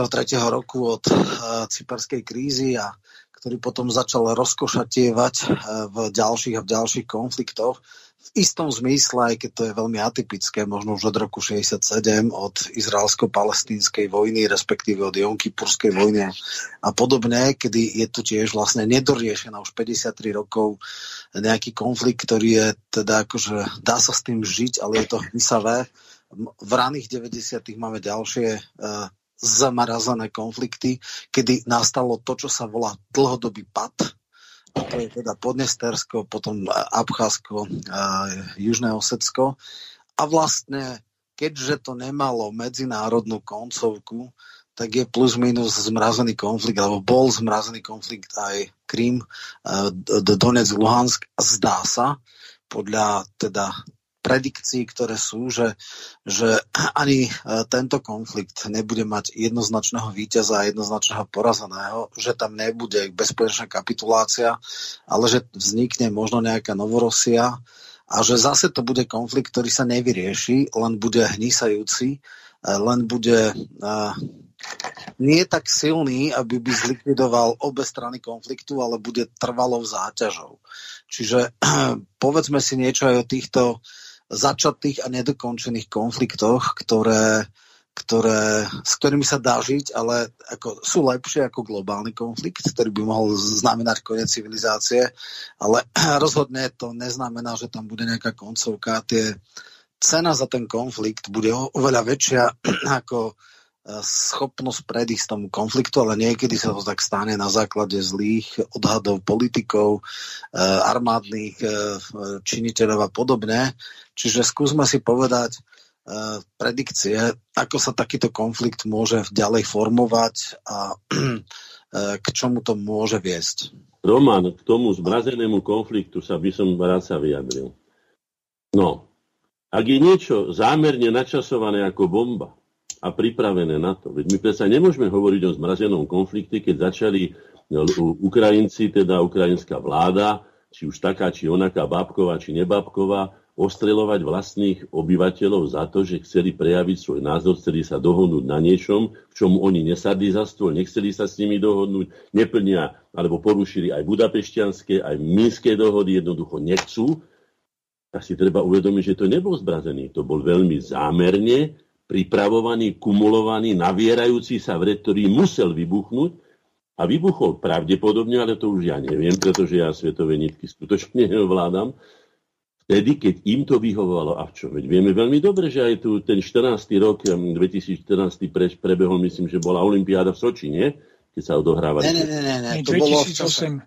2008. A nie, Soči bolo, to bolo v lete, ale 2008 bol Peking let, leto, to bolo mm. Gruzínsko, respektíve Áno. tam bolo také, viem, že sa tiež zneužili a vždycky sa budú zneužívať, to si treba povedať, to patrí jednoducho k taktike boja, to nemôžno nikomu vyčítať, Maximálne to možno vyčítať niekomu, že nebol dostatočne pripravený na to, čo sa s ním bude diať. A Rusko, ktoré je trňom v pete, odkedy má takú obrovskú zem, také obrovské zdroje a to všetko, sústavne sa na ňo dívajú oči supov, to som veľmi voľne povedal, supov, ktorí sa chcú deliť o túto korisť a na to je spustu, by som povedal, doktrín, ako sa tam dostať, čo, aj o tom si môžeme potom hovoriť, takže nebol to žiaden zmrazený konflikt, bolo to zámerné navieranie toho vredu, ktorý potom vybuchol ako sopka a zastriekal teda tým, tým hnusom a, a nešťastím a nebezpečím všetky strany, ktoré sa jeho zúčastnili. Okrem tých, ktorí ho pripravili a boli na neho pripravení, ako som povedal. Tým sa nestalo nič. Tí už mali svoje maskáče, tí už mali pripravené svoje vysvetlenia. No, jasne. Ja by som k tomu dal takú dosvet, do vysvetľujúcu otázku, lebo myslím, že uh, docen Škvrda a ja v tej geopolitike a v tomto sa dlhodobo a systematickejšie venujeme. Čiže áno, rok 2014 bol rokom, kedy nazvime to vojenský zásah, bol podstatne oprávnenejší, ako to bolo dnes, alebo v roku 22. A problém je, že bol prekvapujúci pre všetky strany. Ten Majdan bol samozrejme zneužitý, ale nebol očakávaný v tom zmysle, že si myslel, že odmietnutie asociačnej dohody urobí to, čo urobilo a potom nebudeme, môžeme špekulovať, ale nechcem teraz sa až tak vrácať k roku 2014, ale každopádne po uh, uh, tzv. anexii Krymu a po vzniku tých dvoch odštiepeneckých republik, ktoré boli na časti územia tých uh, oblastí, nastal to, čomu sa hovorí vojnový konflikt s nízkou intenzitou, inak povedané, boli tam nejaké línie, ktoré sem tam uh, raz za čas uh, v podstate jedna strana uh, vystrela salvu na druhu, sem tam, tam vznikli nejaké škody, ale rozhodne to nebol konflikt v silnej intenzity, nebol tak zamrazený, ako je v Cyprus, ale rozhodne to nebola horúca fáza konfliktu. A to, čo nastalo v roku 22, môžeme sa teda začať o tom baviť, ale ja by som možno rád počul názor aj povolanejšieho v tomto prípade pána docenta, preto lebo je to človek, ktorý sa týmto zaoberá. A ja som mal už celú sériu diskusí, častokrát e, aj tvrdo oponent, oponovaných, ale svoje argumenty si ja držím. Tak som zvedavý, lebo my sme mali deň po vypnutí konfliktu v Trikolore debatu a medzi nimi aj viacerí diskutujúci posunuli sa v svojich názoroch na úspešnosť tohto konfliktu alebo na to, či ciele sú naplňané alebo nie sú naplňané. Takže možno by som bol zaujímavý, či bol ten konflikt takto riešený alebo s takýmto riešením nevyhnutný alebo nie, pretože v tomto sa teda ja rozhodne nestotožňujem s oficiálnou líniou ruskej politiky, takže, takže by som poprosil pána docenta. Dobre, takže ďakujem za slovo. No, nájsť riešenie tohto konfliktu v súčasnej etape je vlastne nereálne. Keď sa pozrieme do nejakej histórie, tak možno tu vidieť minimálne tri roviny. Prvým je to, čo je vlastne Ukrajina. Prvý štát s týmto názvom, pokiaľ si ja dobre pamätám, vznikol až po revolúcii v roku 1917. Predtým bol ukrajinský národ, bola ukrajinská reč, rôzne sa to odvodzuje. Oficiálne ukrajinské interpretácie dneska žiaľ nemá zmysel pozerať, ale je tu fenomén krajinstva, ale nie fenomén Ukrajiny ako štátu takého. Kolujú rôzne také schémy, kde sa ukazuje, že vlastne to jadro ukrajinského územia bolo vždycky spojené s Kievom a s nejakými inými územiami, ktoré mali ešte po prívlastku slovo Rus. A to je zhruba tretina toho územia, keď to veľmi zjednoduším. Východná tretina súčasnej Ukrajiny má hlboko ruské korene. Je to premiešané, ale je to premiešané oveľa viac ako napríklad Slovensko, maďarské územia boli svojho času. A ďalšia časť je to, čo je na západe Ukrajiny a žiaľ povedané veľmi jednoznačne, ale aj pravdivo, toto k Ukrajine pridal Stalin po mierových rokovaniach po druhej svetovej vojne. Takže e, Sovietský zväz tieto tri územia spojil do relatívne e, samostatného hospodársko-politického celku, ale potom, keď došlo na Ukrajine k nárastu nacionalizmu koncom 80. rokov, celá táto situácia sa skomplikovala a teda dostala veľmi eufemisticky povedané deformované podoby. Taký malý historický fakt, jedným z hlavných tvorcov, ktorý naháňal tie tzv. bieloveské dohody, bol e, vtedajší ukrajinský prezident, alebo teda šéf Ukrajiny, aj stranícky, aj politický, Leonid Kravčuk. Po niekoľkých rokoch, keď zistil, čo sa na Ukrajine deje, tak povedal, že keby bol vedel, čo bude nasledovať po tých dohodách, tak si radšej tie ruky odsekne, ako by to podpísal. Za čo dostal zrejme poriadnu nakladačku, pardon za výrazy, také ľudové od Američanov a za dva roky všetko poprel, že to bol jeho najväčší životný eh, krok alebo najlepší životný krok, ktorý podnikol. No, takže toto je jedna stránka Ukrajina. Druhá stránka je Rusko. Existuje taká ruská teória, že teda ruský národ má tri vetvy, veľkorusov, eh, malorusov, to je Ukrajinu a Ukrajincov a Bielorusov. No, opäť je to zjednodušenie veci, ale je tam aj nejaké nejaké prepojenie geopolitické a povedal by som aj kultúrno-historické. No, takže tým pádom, že v 91. sa rozpadne sovietský zväz, anglosaská nenásytnosť viedla k tomu, že počítali, že si tohto medveďa, ktorý leží na zemi, a počkajú, pokiaľ stratí životnú sílu a potom ho rozparcujú, eh, rozporcujú alebo rozparcelujú. Toto sa nestalo. Ale Rusko utrpelo za tie roky od 91 niekedy do 2003, keď vlastne terajší prezident Putin už dokázal robiť aj nejaké zmeny vo vnútri štátu výraznejšie. Takže tento tucet rokov Rusku značne uškodil a priviedol tam eh, k viacerým deformovaným procesom, ktoré sú veľmi protirečivé.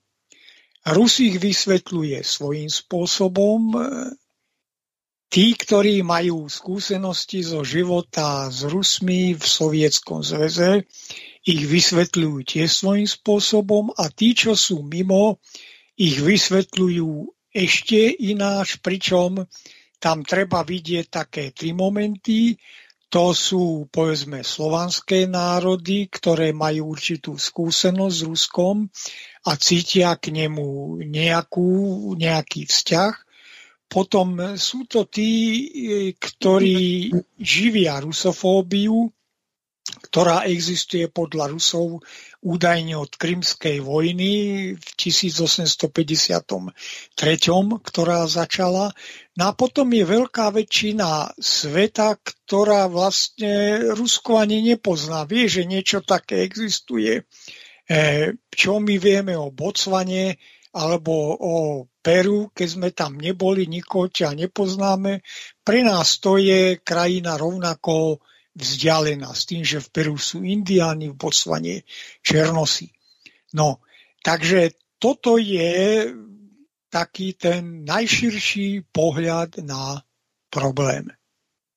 No. Skutočne, ja by som zdôraznil taký fenomén, jeden z najhorších, najtragickejších v súčasnom svete a to je angloamerická nenásytnosť, ktorá potom viedla k tomu, že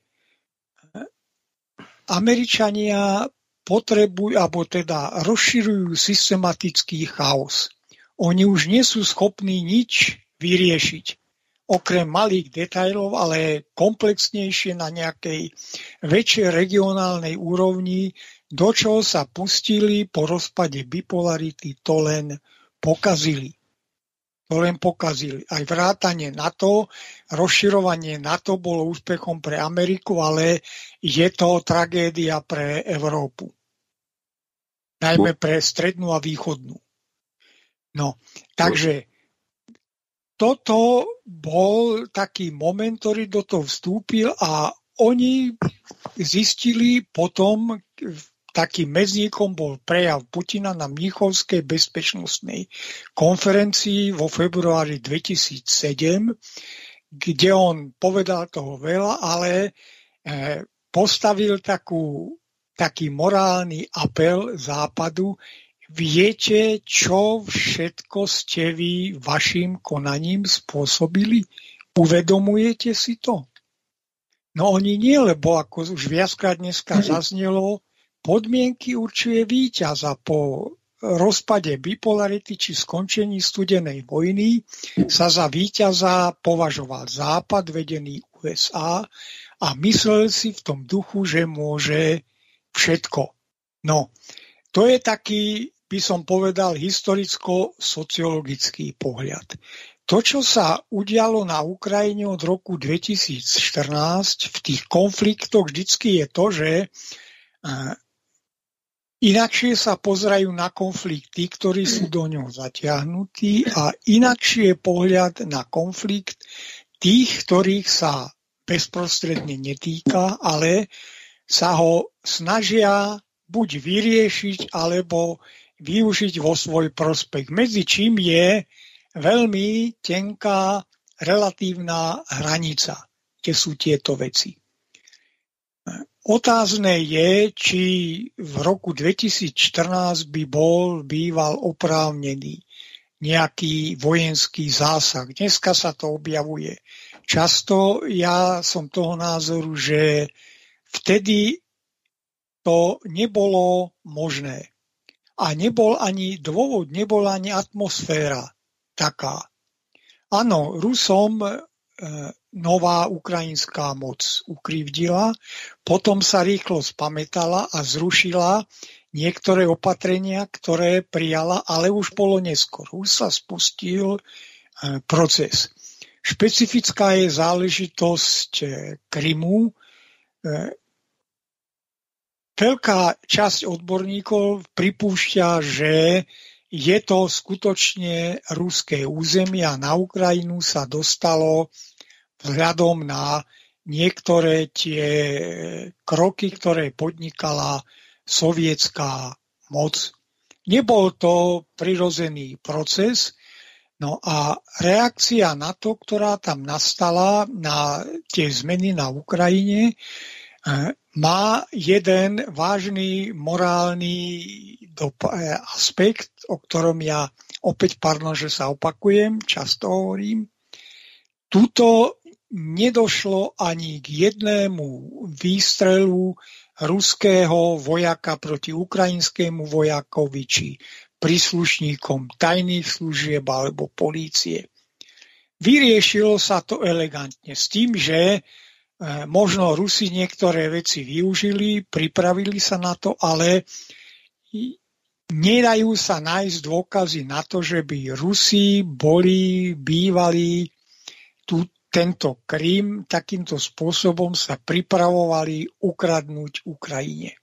vznikla situácia a ruská diplomácia aj vojaci e, treba uznať, že niekedy vedia skutočne veľmi rýchlo reagovať. Toto bol malý priestor, ktorý sa dal zvládnuť bez nejakej veľkej logistiky, bez nejakých obrovských finančných prostriedkov a podarilo sa to Rusom urobiť.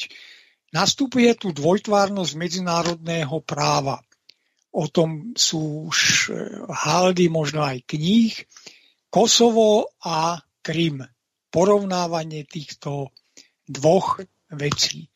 Ale v každom prípade na Kryme bolo pozitívne to, že tam nedošlo k žiadnym stratám na živote. Iná situácia sa vyvinula v tých dvoch oblastiach eh, ukrajinských, ktoré, na ktorých časti je dnes Donetská a Luhanská ľudová republika.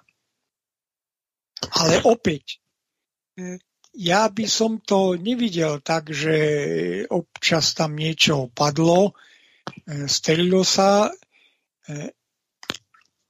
Asi to nebola genocída, by to bolo prehnané, lebo dneska sa za genocídu označuje už spústa nezmyslov, ktoré nemajú takýto charakter.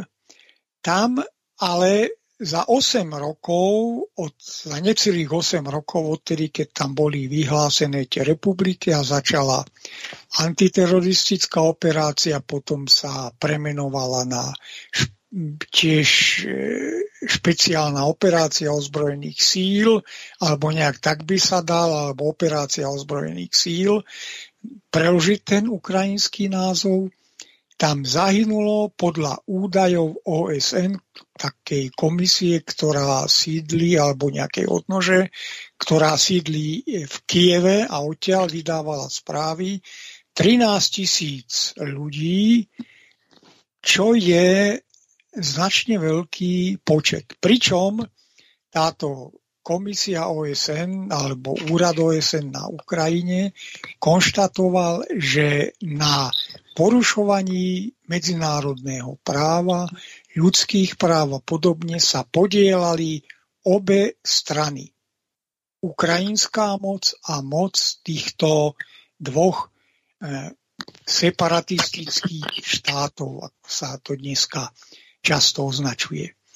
No a teraz je problém skutočne v tom, aj minule, keď sme o tom hovorili s Romanom Michelkom, tak sme dospeli k tomu, že najnejasnejším pojmom, ktorý sa tam začal používať a politicky ťažko predstaviteľným a vysvetliteľným je denacifikácia Ukrajiny to, to postavilo do takej roviny tento konflikt, že v ňom môže byť e, množstvo vecí, ktoré nevie vysvetliť nikto.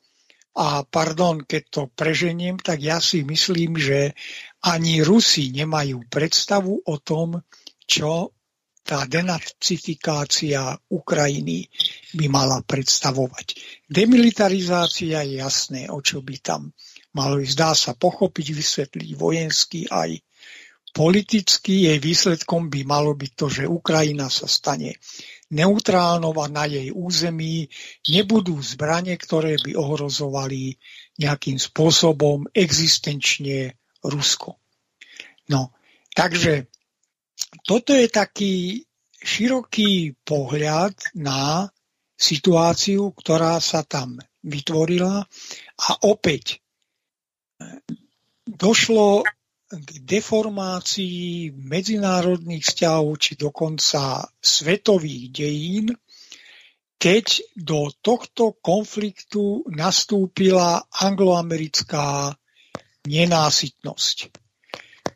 Súčasný prezident Biden je v tomto procese žiaľ namočený až po krk a dosť ťažko sa z toho nejakým spôsobom vyvlečie. Ak je niekto vojnový zločincom, tak nie je ním len Putin, ako on označil, ale on označil ruského prezidenta, ale pri najmenšom do takej miery je v ňom namočený aj tento Biden cez rôzne ďalšie, e, ďalšie aspekty vojny, ktorá tam vypukla.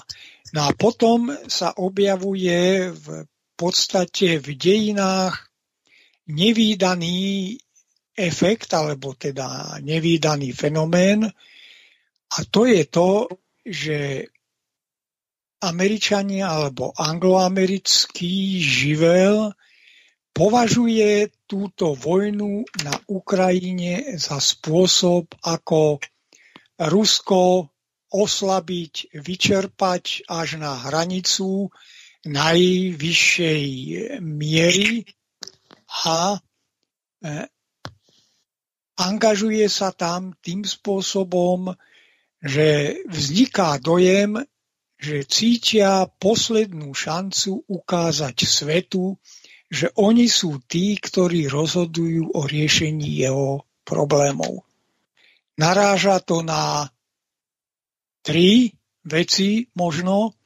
Prvá je tá, že samozrejme ten spôsob, ktorý zvolilo Rusko na riešenie tohto problému, nie je adekvátny a má mnohé slabé miesta spojené aj s porušením medzinárodného práva.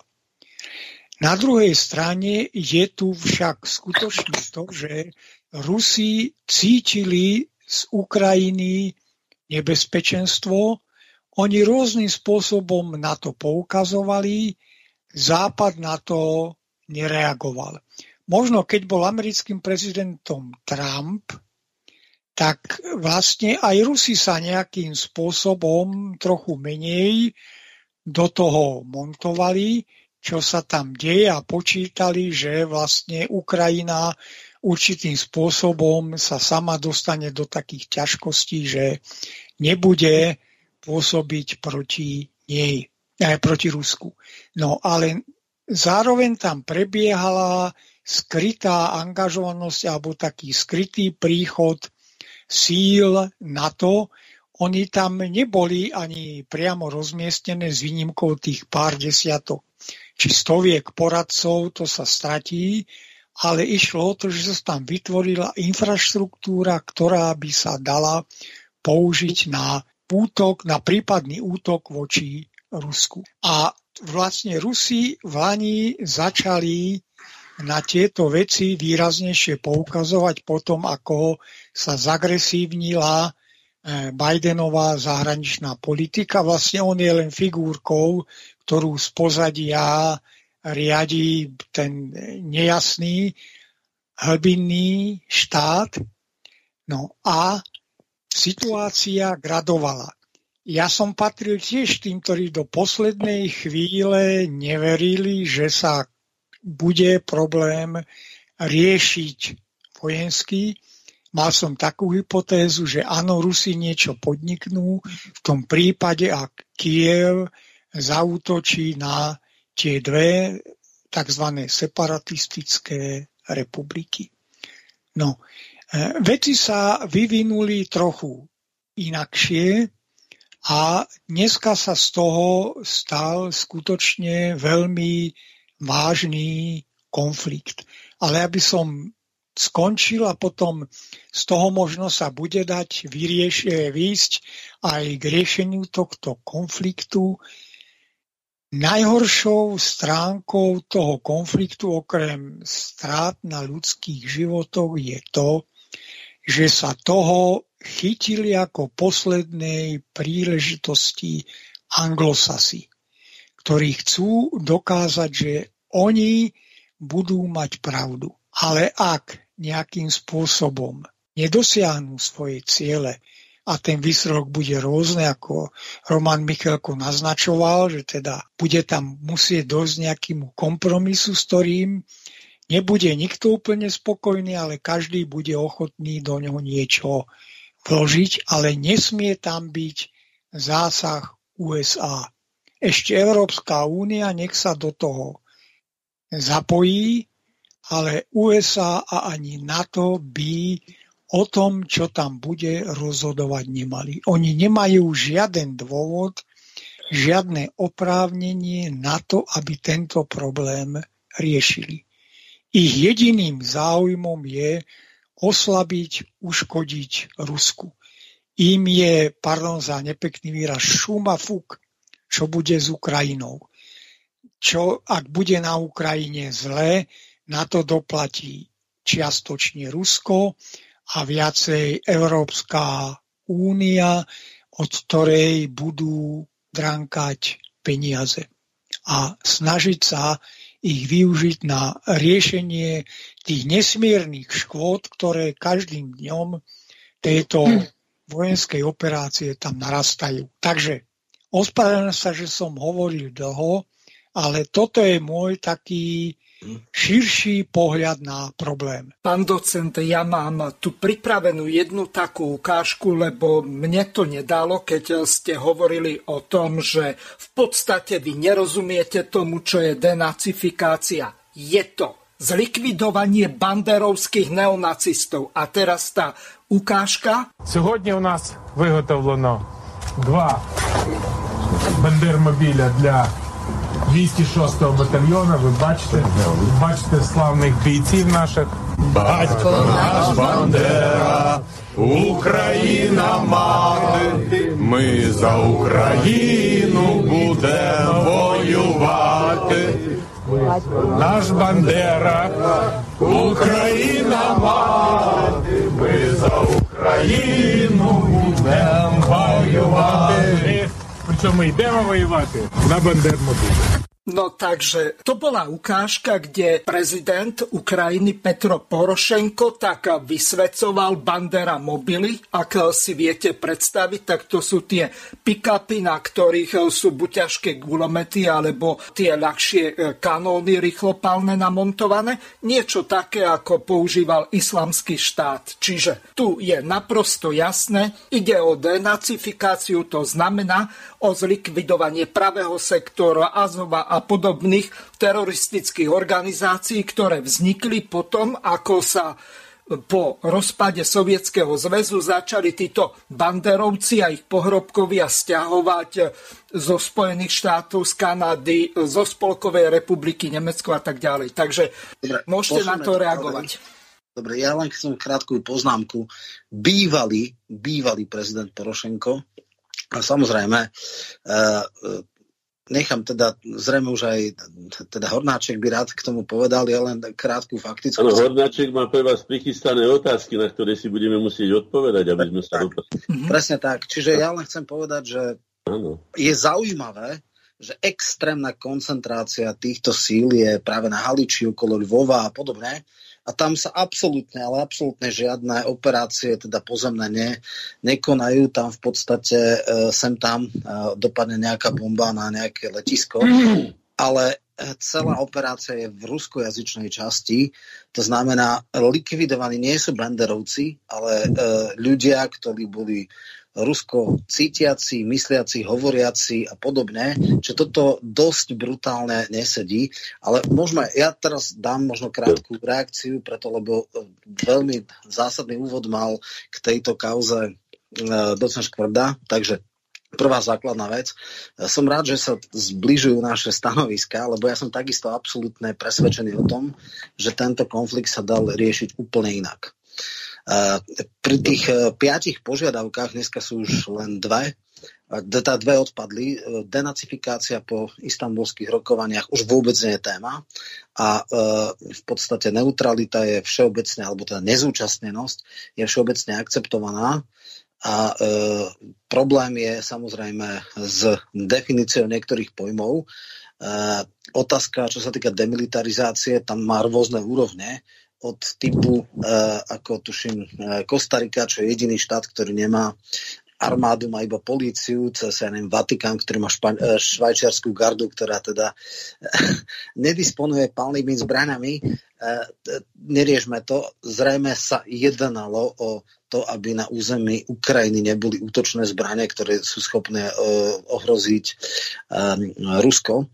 Ale poďme teda naspäť. Pre mňa tie argumenty, že tie etnické, historické nie sú vôbec relevantné.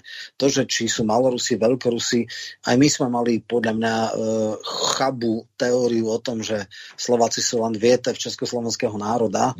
Takéto uvedomenie, takúto identitu Ukrajinci majú a tým pádom v podstate majú šancu alebo za istých okolností mať vlastnú štátnosť. Nakoniec sú viaceré štáty, ktoré majú jednu etiku a sú v dvoch štátoch, či už je to Severná a Južná Korea, bolo to Vietnam, existuje Kosovo, Albánsko. Čiže to tiež nie je argument, že musí byť a nie je násilné.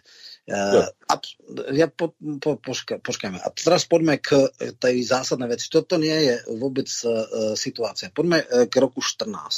V roku 14 sa stali veľmi ohyzdné veci, typu masakru v Odese, typu k, tiež tie e, záležitosti okolo tých majda, antimajdanistov, ktorí išli z Kieva a ktorí na hranici e, Krymu boli, ak nie zmasakrovaní, tak veľmi akože zničený, vypálený autobus a tak ďalej a tak ďalej. Plus robili sa veľmi nechutné veci e, a áno, vtedy veľmi ohyzdné typy ako Petro Jaroš a, a Dmitro Jaroš a s, sektor Ťahnibok, e, šéf Slobody, muzičko a podobné naozaj protonacistické alebo fašizoidné typy mali veľký vplyv jednak na priebeh toho povstania, alebo teda toho Majdanu a jednak do istej miery, aj keď prepadli vo voľbách, ovplyvňovali politiku už len tým, že v podstate e, e, Porošenko do istej miery staval na týchto, týchto veciach. E, vytvárala sa ideológia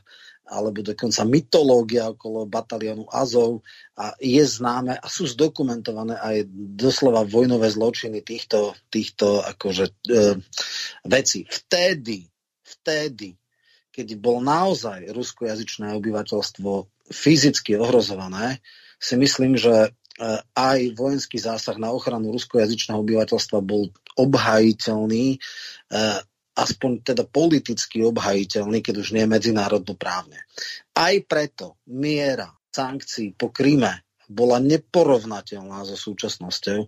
Aj preto Merkelová vlastne chcela plus minus po istom čase akceptovať Fed compli, teda realitu taká, aká je a viac menej sa hľadalo nejaká, nejaký kompromis, aby postupne sa tie veci za nejaké, dokonca bolo, že Rusko uzná Kosovo, oni uznajú anexiu Krímu a tak ďalej, aj keď sa to nehovorilo verejne, ale bolo to. Čo je absolútny no. rozdiel oproti dnešku, je tá skutočnosť, že no. Zelenský bol takzvaná bol to šašo, bol to uh, výraz absolútne zúfalstva ukrajinských voličov nad politickými elitami, kde sa jednoducho mobslici oligarchických štruktúr vždycky striedali, tak z zúfalstva to hodili tomuto človeku, ktorý ale tiež bol napojený na Kolomojského. Čo je ale podstatné. Kým cynický podlý a taký ten ukrajinský klon Kisku Porošenko sa snažil podlo a cynicky vy, e, eskalovať napätie pred voľbami a chcel vojenský integrovať e, e, Donetsk a Luhansk do Ukrajiny, čo chvála Bohu nenaplnil, ale rinčal zbraňami a mal veľmi útočnú retoriku. Zelenský bol mierová sila a v svojom programe hovoril, že tieto veci sa budú riešiť jednaní nesilou. Nakoniec to vyhral, strácal samozrejme popularitu, mal už iba 24% a do toho prišla vojna, ktorá z neho robila vojnového hrdinu. Aké boli e, možnosti pred vojnou? Naozaj Západ nemá chuť e, strácať peniaze, biznis a všetko možné, tak e, Putina začali brať vážne. E, tesne pred e, konfliktom bolo strašne veľa významných ľudí. Najvýznamnejší Macron, Scholz, teda francúzsky prezident, nemecký premiér.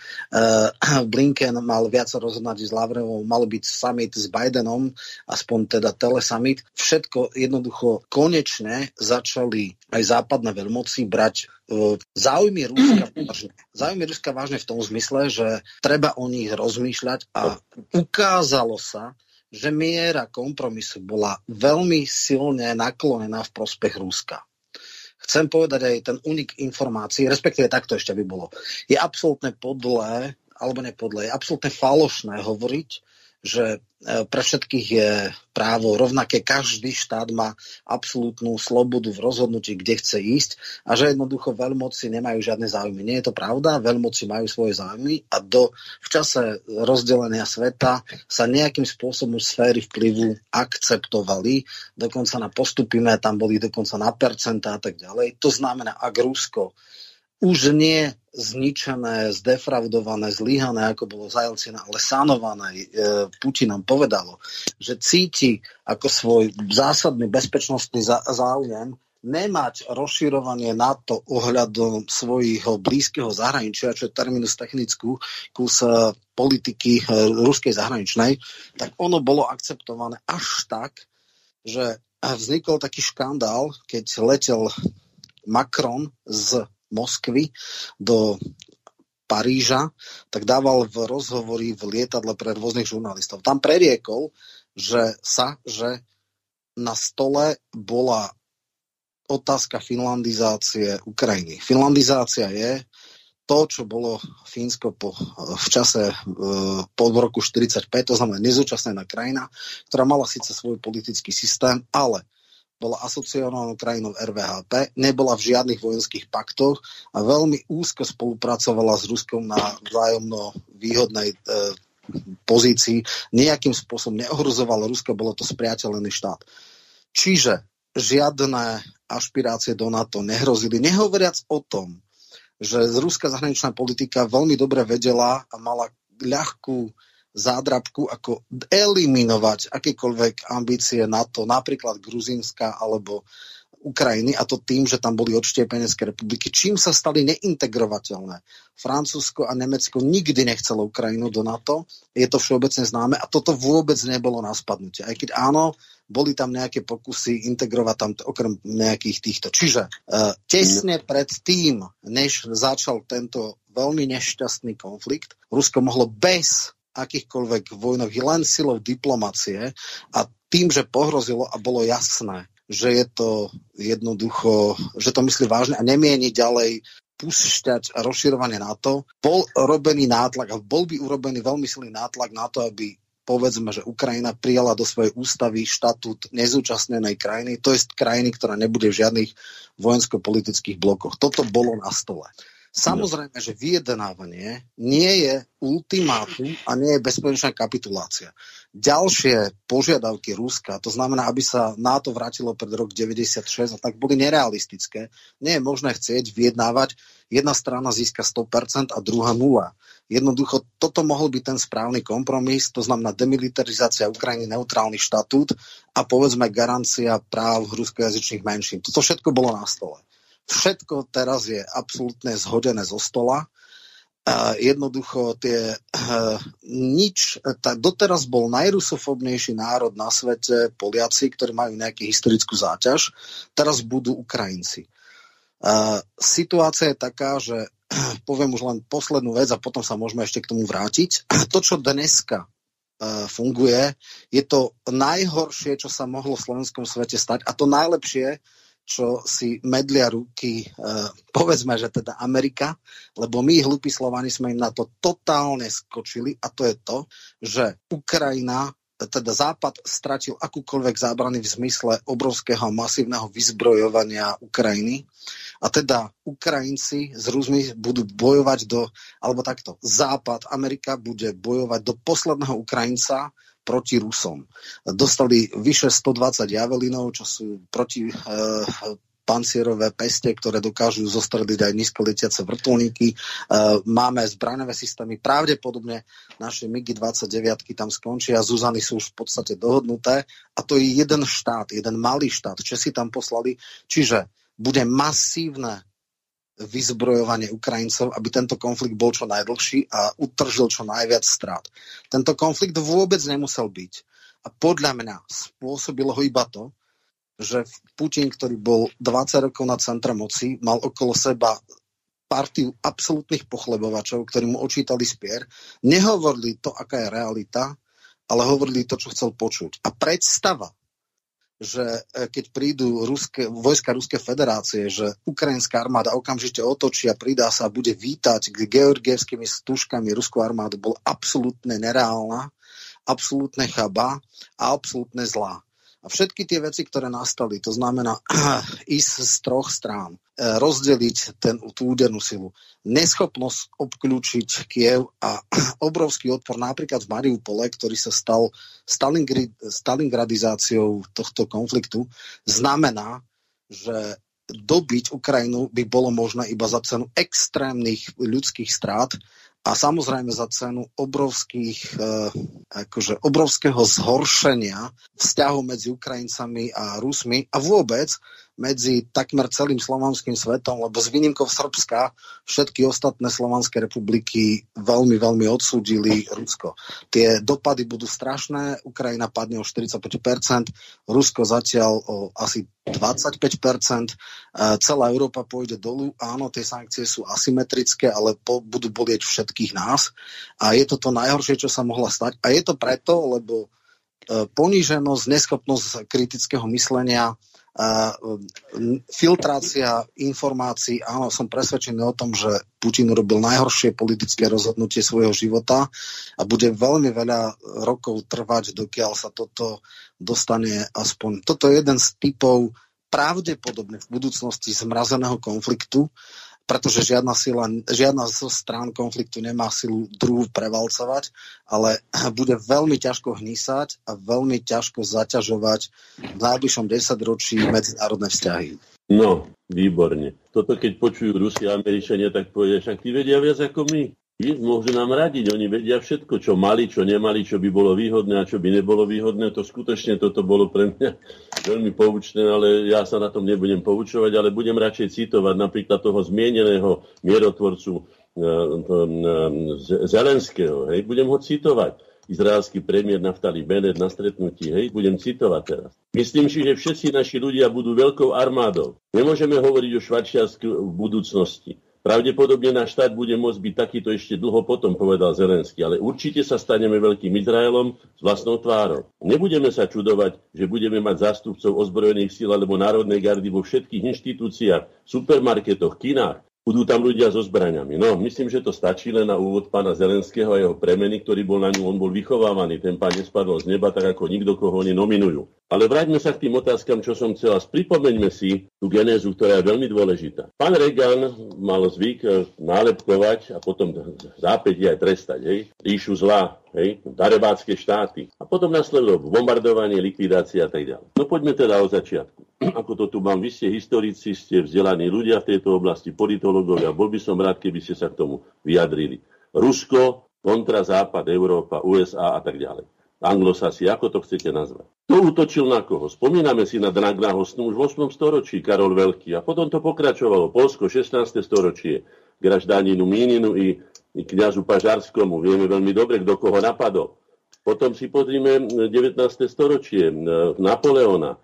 Nemecko, 20. storočie, prvýkrát, potom Lenin a celá tá intervencia, potom Trocký, Bronstein, Spojené štáty americké, samozrejme s bankármi na vykradnutie ruských e, pokladov a tak ďalej. Potom Hitler a jeho svetov, kto ho otočil vlastne na tú stranu a prečo. Potom studená vojna, Churchill, USA, znovu Západ. Poďme ďalej, Bismarck, Rusko, bránok dobytiu Ukrajiny, e, Ruska je Ukrajina. Zbigniew Březinský, citujem, nedovolíme Rusku stať z kolien na nohy, budeme mu otvárať konflikty na hraniciach aj doma.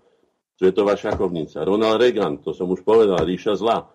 Nedodržiavanie dohôd tzv. Studenej, e, po tzv. studenej vojne o, ani o na, nerozširovaní NATO. Potom ďalej Serešová podpora Jelcina, napísal, e, film o tom natočil, alebo dal natočiť. Olbrajtová, Rusko má nemorálne veľa zeme a tak ďalej a tak ďalej. Balkánska mesiarka sa vyjadrila. Farebné revolúcia, naši ľudia boli do toho pán Demeš a spolu zapojení. Potom 5 miliard, pani Nulandová, fakt EU, známym výrokom, hej, veľká kultúra politická. To je človek na vyjednávanie. Však, no to je stvorený cudzí žoldnieri, ostreľovači, vychovaní Gruzínci, ale aj v Kanade, e, MI6 a tak ďalej, zainteresované. George Friedman v Chicago, nesmieme dovoliť, aby sa Nemecko a Rusko spojili. Konec našej dominancie. Sústavné obviňovanie, provokovanie, diskreditovanie, no, jedy, zostrelenie lietadla, novičok, Navalny a stále a dokola a dokola, dokola. Nasadzovanie psej hlavy. Poznáme veľmi dobre tento, tento trik, veľmi dobre využiteľný, často používaný. Hej? A teraz kto má koľko vojenských základní vo svete? Koľko ich má NATO a koľko ich má Rusko? Koľko laboratórií má a, a biologických zbraní Rusko vonku? Hej? toľko trojsektorových a vplyvových organizácií má vo svete. Otvorené úsilie o unipolárny svet. Kto sa o neho usiluje? Keď hovoria, Rusi hovoria o kolektívnej bezpečnosti všetkých národov a štátov sveta. Hej? Koľko vojenských agresí sa dopustilo Rusko a koľko USA, keď to len porovnáme. No a toto, keď si na toto odpovieme zodpovedne a čestne, na základe faktov, tak budeme vedieť, že to Rusko, ktoré je najväčším štátom na planéte, má najväčšiu, by som povedal, možnosti sa aj brániť, najväčšie prírodné zdroje, obrovské možnosti rozvoja, je to svojská civilizácia euroazijská, je to hlavná sila slovanstva, je to ale najmä veľmi nežiadúci pre globalistov vzor nepokoriteľnosti pre iné národy. Je to veľmi, veľmi nežiadúci vzor. Je hlavný nepriateľ globalistov. Je to najbe, najnebezpečnejšia prekážka. Toto sú veci, na ktoré si treba odpovedať a potom sa dozvieme aj, že či Rusko muselo alebo nemuselo a kedy muselo a kedy nemuselo. Ruské spravodajské služby majú určite lepšie e, e, informácie, ako máme my a vedeli presne, kedy to musia urobiť, pretože podľa môjho názoru, a myslím, že nielen podľa môjho, to Rusi urobiť nechceli, pretože to ani nepotrebovali. Ale keď je raz niekto donútený, vyprovokovaný, ale nielen vyprovokovaný, to by bolo slabé slovo, ale donútený na základe toho, čo som povedal, veď tá skúsenosť so Západom je evidentná a je jednoznačná, tak museli zakročiť vtedy, keď jednak boli na to ako tak pripravení, ja neviem, ale pamätám si na rozhovor s pánom Staríkovom, aj ty si tam bol možno Roman, je to 5-6 rokov, keď tu bol Starikov a keď som mu ja, ja jediný... Ja som tú knihu vydal, takže ja som ho uvádzal. No, takže potom vieš, kedy to bolo? No tak ja som mu vtedy položil otázku. Jediný. Pripravuje sa Ruská federácia na vojnu? A ja som amatér, ja som skutočne nie odborník a nemám ďaleka žiadne informácie, ale z toho, čo som videl, z toho roja, tých moskytov a, a, a ovadov a ja neviem, ako by som ich sršňov neviem, a sústavne a správa, zľava, hore, dole a tak ďalej. Potom, keď som videl tú Jelciniádu, čo ho tam boli schopní spôsobiť, ako vykradnúť Rusko, že sa hovorilo, že bolo horšie poškodené Rusko hospodársky ako po druhej svetovej vojne. Znamená, že oni teda už museli vedieť a museli sa na to pripravať, ale pravdepodobne, keďže sa konsolidovali po tom, čo im spôsobila Jelciniáda, nemali toľko zdrojov, aby si mohli dovoliť to, čo urobili teraz. A keď to urobili, znovu opakujem, to podľa môjho názoru urobiť museli a to vedia oni. Prečo? My sa to možno, že ani nikdy nedozviem. Tam by som nechcel byť múdrejší ako oni, pretože ja osobne nikoho nepodceňujem, lebo základom akejkoľvek prehry alebo väčšiny prehier je podceňovanie ktoréhokoľvek súpera. V tomto prípade nie je môjim súperom nikto, ale stojíme tu teraz v takom, takom garde, ako keď sme sa dívali na vojnu v zálive, spomínam si na to s veľkým, by som povedal, zahambením aj na seba, že sme sa na to dívali ako na futbalový zápas. Keď si ty povedal, že tam bol akýsi zmrazený konflikt, a než áno, pripomenul ti pán docent Škvrda, že tých 13 tisíc priznaných alebo nimi odpočítaných v Kieve, to 13 tisíc mŕtvych, to akože nič nie je. No a Za 7 rokov na oboch stranách, pozor, na, na oboch stranách, čiže to bol pol na pol, to bol regulárny konflikt, kde umierali jedni aj druhí. Regulárny nebol, pretože sa strieľalo do vlastných občanov a oni boli povinní si sadnúť s nimi za stôl, ale nechceli s nimi rokovať. Poslali na nich armádu, vieš to veľmi dobre. Takže ja. nezapalujme tieto veci, ktoré sú dôležité, povedať pre pravdu ako takú. No, a ja samozrejme nemám od nikoho dôveryhodne potvrdené, kto všetko obklopuje Putina. Ale jednou z možností je aj to, ktorú nemožno vylúčiť, že ho vtiahli zámerne do niečoho, čo ho skompromituje, alebo čo skompromituje aj Rusko, do vecí, ktorá sa nedá nejakým spôsobom úspešne dotiahnuť, alebo, no, ale teraz už to ja neviem. To, to nevie, nevie nikto asi. Akí sú to ľudia. Ale znovu zopakujem, však poďme teda ďalej, pokúsme sa, koľko máme ešte štúť hodinky, najmä sa pokúsme povedať svoje stanovisko k tomu, pretože my nevieme ani, nechcem to ani, no možno, že tisícinu tých vedomostí a toho všetkého, čo máme, my vieme len šumy.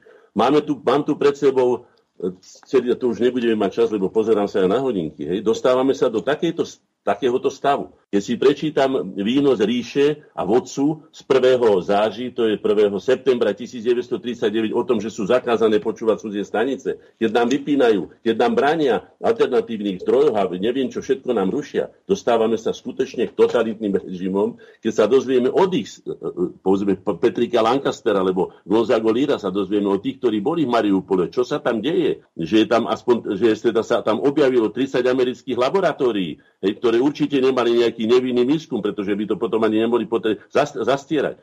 A že fašistické jednotky, lebo nacistické, nazvime to ako chceme, pravého sektora, hej, majú fašistické symboly, mučia zajaca a tak ďalej a tak ďalej. To všetko sú veci a teraz, alebo tu mám pána Erika DNSEho, ktorý povedal jednoznačne, Zelenský sa musí omluviť za to, že spôsobil konflikt. Čítam to šeštinu, lebo nemám tu. Je tu na, je, je tu na ja neviem, e, bývalý apoštolský nuncius e, Karlo Vigánov, ktorý jasne hovorí o tom, ako globalisti útočia a neprestanú, aby riešili svoju krízu, ktorú majú v Amerike, ktoré skutočne teda v ťažkej situácii, tak potrebujú odpútať od seba pozornosť. To sa nedá porovnať. Tuto mám troch prezidentov Spojených štátov amerických. V priebehu 20 rokov napadli 23 štátov a zabili okolo 11 miliónov ľudí. No, ale budeme ukazovať prstom, že tam je tá psia hlava. Nie, a všetci... nie, to vôbec nie. Ale máme už málo času, tak bolo by dobré, keby sme obaja na tie otázky mohli odpovedať. Ja najprv a potom dám.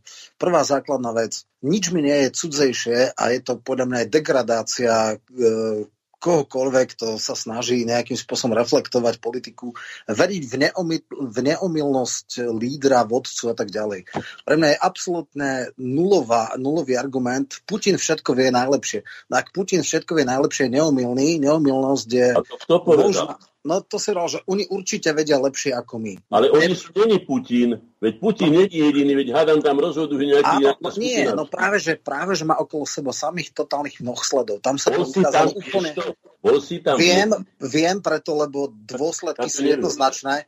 Šéfovia kontrarozviedky, šéfovia ľudí, ktorí mu dávali podklady a sľubovali mu, že keď príde na uh, Ukrajinu, takže masovo budú dezertovať ukrajinské sily, nebudú bojovať a do troch dní, do týždňa bude v Kieve, tie fatálne zlyhali. Ten pocit alebo ten, tie nálady Ukrajine boli úplne iné, než boli v roku 14 a to Uh, oni, on sa na tom aj pracovalo na západe, veď sa vychovávali tam celé skupiny Oni ľudí, okamžite boli odvolaní, bolo to fatálne a je úplne, ak mi niekto hovorí, že všetko ide podľa plánu, a že presne takto si to oni predstavovali, že bude ťažký, vleklý e, konflikt s obrovským množstvom e, obetí a s stalingradizáciou niektorých miest, tak e, pre mňa je to znak akože pochybnej inteligencie, lebo toto plánovať a také niečo to, to je jednoducho chore. Samozrejme, že Rusko má šancu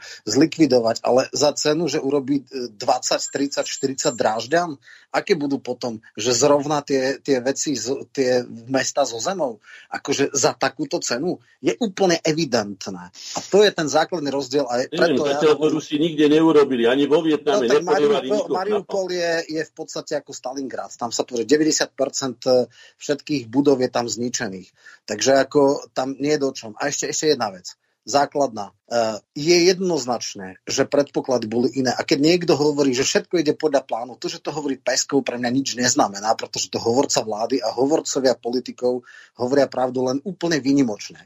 Takže treba mať troška kritický nadhľad. E, Román, to znamená... toto má už vytáča do nepríčetnosti. To je to niečo je... také, ako keby teba Šereš platil, lebo toto, čo ty rozprávaš, videl si ty, čo sa deje v tom Mariupole? Veď okrem okrem jedného závodu, ktorý má dĺžku asi 3 km, tak všetko to majú tam vyčistené. Veď tí banderovci, pravý sektor, veď strieľajú do vlastných ľudí. Veď oni tam ničia tie e, domy, likvidujú to tam všetko a nie je to možné tam zničiť z toho dôvodu, že jednoducho pod tou elektrárňou tak je obrovské množstvo podzemných bunkrov a nie je to možné vyriešiť. No ale dobre, poďme teraz e, už len e, za rezume, lebo ako to ja vidím. Áno, máme Vznikol aj konflikt, presne tak a nechám potom aj e, pánovi docentovi. Čiže realita je taká, nejde to vôbec podľa plánov, Nevieme, aká je realita. Sme úplne utlmení ja, médiami, ktoré nás o tom hovoríme, keď my nevieme nič. Máme rôzne zdroje a vieme si ich filtrovať. Máme zdroje jedné, druhé a snažíme sa hľadať pravdu. Minimálne ja to tak robím a snažím sa nepodliehať ani jednej z informačných vojen alebo z týchto. Ja sa snažím byť čo najviac imunný, a keďže poznám kontext a poznám aj minulosť, tak eh, preosievam a snažím sa hľadať pravdu. Ale sú niektoré veci, ktoré sú faktické, nezvratné, jednoznačné a to je to, že teda ukrajinský smer a kievský smer je pase, takisto Žitomír a tieto veci a všetko sa bude rozhodovať na Donbase. Teraz bude jedna zásadná ofenzíva a jej výsledok predznačí, čo bude ďalej. Pokiaľ Rusi uspejú, tak bude tá Novorosia v podstate až do Mikolajeva, budú mať e, v podstate pod kontrolou e, Krym a samozrejme vodnú nádrž a pravdepodobne sa tam zakopú a potom pravdepodobne začnú veľmi ťažké, komplikované a e, dlhodobé rokovania o nejakom statuse ďalšom, čo bude znamenať brutálne e, sankcie, ohrozenie, veľmi zlé vzťahy a podobne. Ak e, Ukrajinci to ustoja, tak to bude podľa mňa tiež nemajú šancu. To je klasický pad. Najväčšia pravdepodobnosť, ako skončí tento konflikt v horizonte dlhých mesiacov a rokov, bude ťažký pad ktorý, ktorý eh, hrozí zmrazením konfliktov s obrovskými kolaterálnymi stratami, čo sa týka ekonomiky a hlavne vzťahov medzi Slovanmi. To je moja prognóza tohto veľmi nešťastného konfliktu, ale eh, keďže máme strašne málo času, rád by som vedel, aký má názor na to eh, pán docent. No, dobre, ja sa pokúsim skutočne len telegraficky. Prvá vec je odpoveď na tú denacifikáciu. Ja viem, čo to je, len neviem, akým spôsobom by ju chceli Rusi urobiť. Už sa toho vzdali. Takže denacifikácia v Nemecku bolo, že každý člen NSDAP a SS nemohol zastávať nejakú funkciu a týmto vlastne skončila. Moc tam bola nastolená cudzianie nemecká. No, takže to k tomuto e, si neviem predstať, bolo povedané, že najviac tých banderovcov je na západe Ukrajiny a tam ešte dosiaľ nič nebolo. Druhým momentom reakcia čiastočne na Romana Michalka je v tom, že dneska médiá podali mimoriadne deformovaný obraz toho, čo je tam. E, tretia vec, ako si z toho Mariupol. Tam v tom Mariupole sa opevnilo podľa niektorých zdrojov 12 až 15 tisíc osôb, podľa niektorých menej a tí skutočne ničili systematickým spôsobom okolie. Prebrali taktiku z Blízkeho východu, že sa rozptýlili medzi obyvateľstvom a to nemohlo nič robiť. Že potom došlo k útokom na určité objekty, ktoré mali aj vojenský charakter a pritom e, sa ničili aj e, civilné objekty, je skutočne to, čo sa nazýva kolaterálnymi sprievodnými znakmi vojny. Potom k tomu Macronovi. No opäť, to bola mediálna informácia, pri všetkej úcte k francúzskému prezidentovi, on nie je v NATO ten, ktorý rozhoduje o tom, či sa niečo príjme alebo nepríjme. On sa cítil veľmi na koni pred voľbami, potreboval prezentovať ako si mhm. svoj obraz ako jedného z vodcov Európskej únie a preto týmto jeho vyhláseniam žiaľ, nechcem mu škodiť, ale nemožno príliš veriť. Prečo nezačal útok ruský v 2014? To, čo urobili i hneď po Kryme, tie sankcie Rusov zastavili, alebo teda prinútili sa zamyslieť a hľadať iné cesty. To boli tie minské dohody, ktoré Ukrajina za podpory Francúzska, Nemecka, bohapusto porušovala a vysmievala sa de facto z nich. Takže vtedy to žiaľ nebolo z vojenského hľadiska možné. Z vojenského hľadiska dneska ja som, nesúhlasím s tou inváziou, ale som ju schopný pochopiť viac, ako keby to bolo v roku 2014. Potom je tu problém toho postupu Rusov na Ukrajine. To, že budú Rusov vítať, to boli výroky niektorých novinárov. To neboli oficiálne vyjadrenia. novinári popíšu dneska toľko sprostosti, až to dvermi trieska. A to je jedno, či sú slovenskí, americkí, alebo francúzsky, či ruský. To nebola žiadna oficiálna línia. Počítalo sa s tým, že teda bude to špecifické, ale Rus proti Ukrajincovi nebude bojovať tak, ako by bojoval proti Poliakovi alebo Nemcovi. A podobne, Ukrajinec proti Rusovi nebude ale je tam tá silná nacionalistická skupina, alebo jak by som to nazval, ten silný nacionali, e, nacionalistický živel a ten drží značnú časť obyvateľstva pod krkom. Takže to, toto naše médiá dneska nepúšťajú. Mariupol je zničený, ale zničený pretože minimálne toľko ho zničili, ak nie je dvojnásobne viac títo azovskí ten azovský pluk, ktorý tam bol, aj s tými vojakmi, ktorých mu potom pridelili.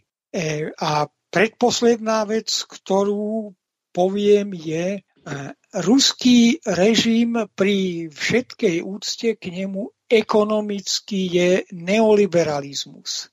Je neoliberalizmus. Rusi si žijú o mnoho horšie, takí tí v trochu vzdialenejších oblastiach od Moskvy a Petrohradu, ako sa žije na Slovensku, ako sa žije aj na východnom Slovensku. Problém je v tom, že Putin sa zameral na tie silové zložky a ekonomickú oblasť nechal neoliberálom. Čubajs, čo tam porobil, Kudrin a ďalšie odiózne figúry, ktoré skutočne eh, Rusku viacej škodili. Šéfka Národnej banky s americkými školami a Putin ju poprosil po začiatku udalostí na Ukrajine, aby zotrvala vo funkcii.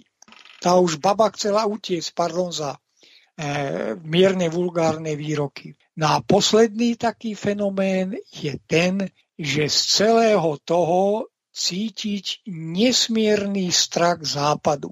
Ak toto nevíde a ja som presvedčený, že to nevíde, že Ukrajina skôr či neskôr padne a viac bude na vrchu Rusko, ale to, čo dneska robí Západ, je strach a zlé svedomie. Oni posielajú peniaze a zbranie, ktoré sa dosť ťažko dajú využiť. Darmo príde eh, aj 500 tankov, keď nemajú pripravených vycvičených tankistov. A tie tankové prápory na Ukrajine, ich je viacej ako u nás na Slovensku, ale ich počet je tiež pomerne nízky a tí mladí muži nemajú dostatočnú vojenskú prípravu, aby toto dokázali využiť. Takže je to len snaha ekonomicky vyčerpať Ukrajinu, Rusko a je to strach z toho, že sa to prevalí. No. Ja čakám na výsledok tých polčasových volieb USA a to bude Bidenov asi koniec. No, dobre, už som skončil, lebo už čas sa nám... Koľko máme času? Minútu. Minútu. No tak ja môžem len narýchlo povedať, už v 2003 roku sme hovorili, je to písané v novinách, zabrajme okupácii Slovenska, Slova nesmie zabíjať Slovana. Idem ďalej. Potom, čo sme protestovali proti americkým základňam a vojenskej spolupráci a tak ďalej, a do tom, aby nás stiahli do vojny, odmietli pánovi Žilinkovi, generálnemu prokurátorovi, vôbec len námietky tejto zmluve prečítať, to znamená, že sme v totalitnom režime. Sú napísané Slovensko, čo skoro vtiahnu do vojny. Ďalší titulok, potom je tu na napísané, no tak, aby bolo jasno, v ruskej televízii oznámili, že S-300 zo Slovenska, a to ja neviem ani potvrdiť, ani vyvrátiť, čo sa stalo s tými, ale takto rozdávať veci a vojnový materiál považujem za hazarderstvo a vťahovanie nás do vojny. A k záveru, keď už budeme málo, tak aspoň toľko. Z našej polohy, rozlohy a všetkých zdrojov, ktorými slovenský národ disponuje, predovšetkým však z našich životných záujmov a historických skúseností, jednoznačne vyplýva, že úspešne a perspektívne môžeme žiť iba v miery. Preto našim prvoradným životným záujmom je všestranná podpora mierovej, priateľskej a partnerskej spolupráce národov a štátov sveta a zároveň vyhýbanie sa akýmkoľvek vojnovým konfliktom priamo či nepriamo. To je naša základná vec. Nemáme sa miešať do vecí a púšťať sa tam, kde sa bijú dva slony, aby sme my ako nejaká veverička tam robili pomedzi nohy, pretože nás môžu zašklapiť. Dávajme si na to pozor, je to naša národná skúsenosť a vyvarujme sa. Každého vojnového konfliktu. Nenechajme sa tam ťahnuť. Za žiadny okolo. To sú asi posledné slova tejto relácie, lebo čas sa naplnil. Takže ďakujem všetkým zúčastneným a teda do počutia o mesiac. Ďakujem za možnosť vystúpiť a tiež sa teším na nejakú ďalšiu diskusiu v budúcnosti. Ďakujeme všetko dobre našim poslucháčom a dúfajme, že sme prispeli aspoň trošku do mlyna, aby sme zasvietili do tohto problému, ktorý môže byť aj globálny. Ďakujem za spoločnosť, Áno. za diskuziu a možno niekedy na budúce. Tento, možno nevypnú slobodný vysielač. Ďakujeme všetko dobre, priatelia. Takže pekný večer prajem všetkým. Vysielací čas dnešnej relácie veľmi rýchlo uplynul, tak sa s vami zo štúdia Banska Bystrica Juh lúči moderátor a zúkar Miroslav Hazucha, ktorý vás touto reláciou sprevádzal. Vážené poslucháčky a poslucháči, budeme veľmi radi, ak nám zachováte nielen priazeň, ale ak nám aj napíšete vaše podnety a návrhy na zlepšenie relácie lebo bez spätnej väzby nebudeme vedieť relácie zlepšovať, za čo vám opred veľmi pekne ďakujem. Do počutia. Táto relácia vznikla za podpory dobrovoľných príspevkov našich poslucháčov. I ty sa k ním môžeš pridať. Viac informácií nájdeš na www.slobodnyvysielac.sk Ďakujeme.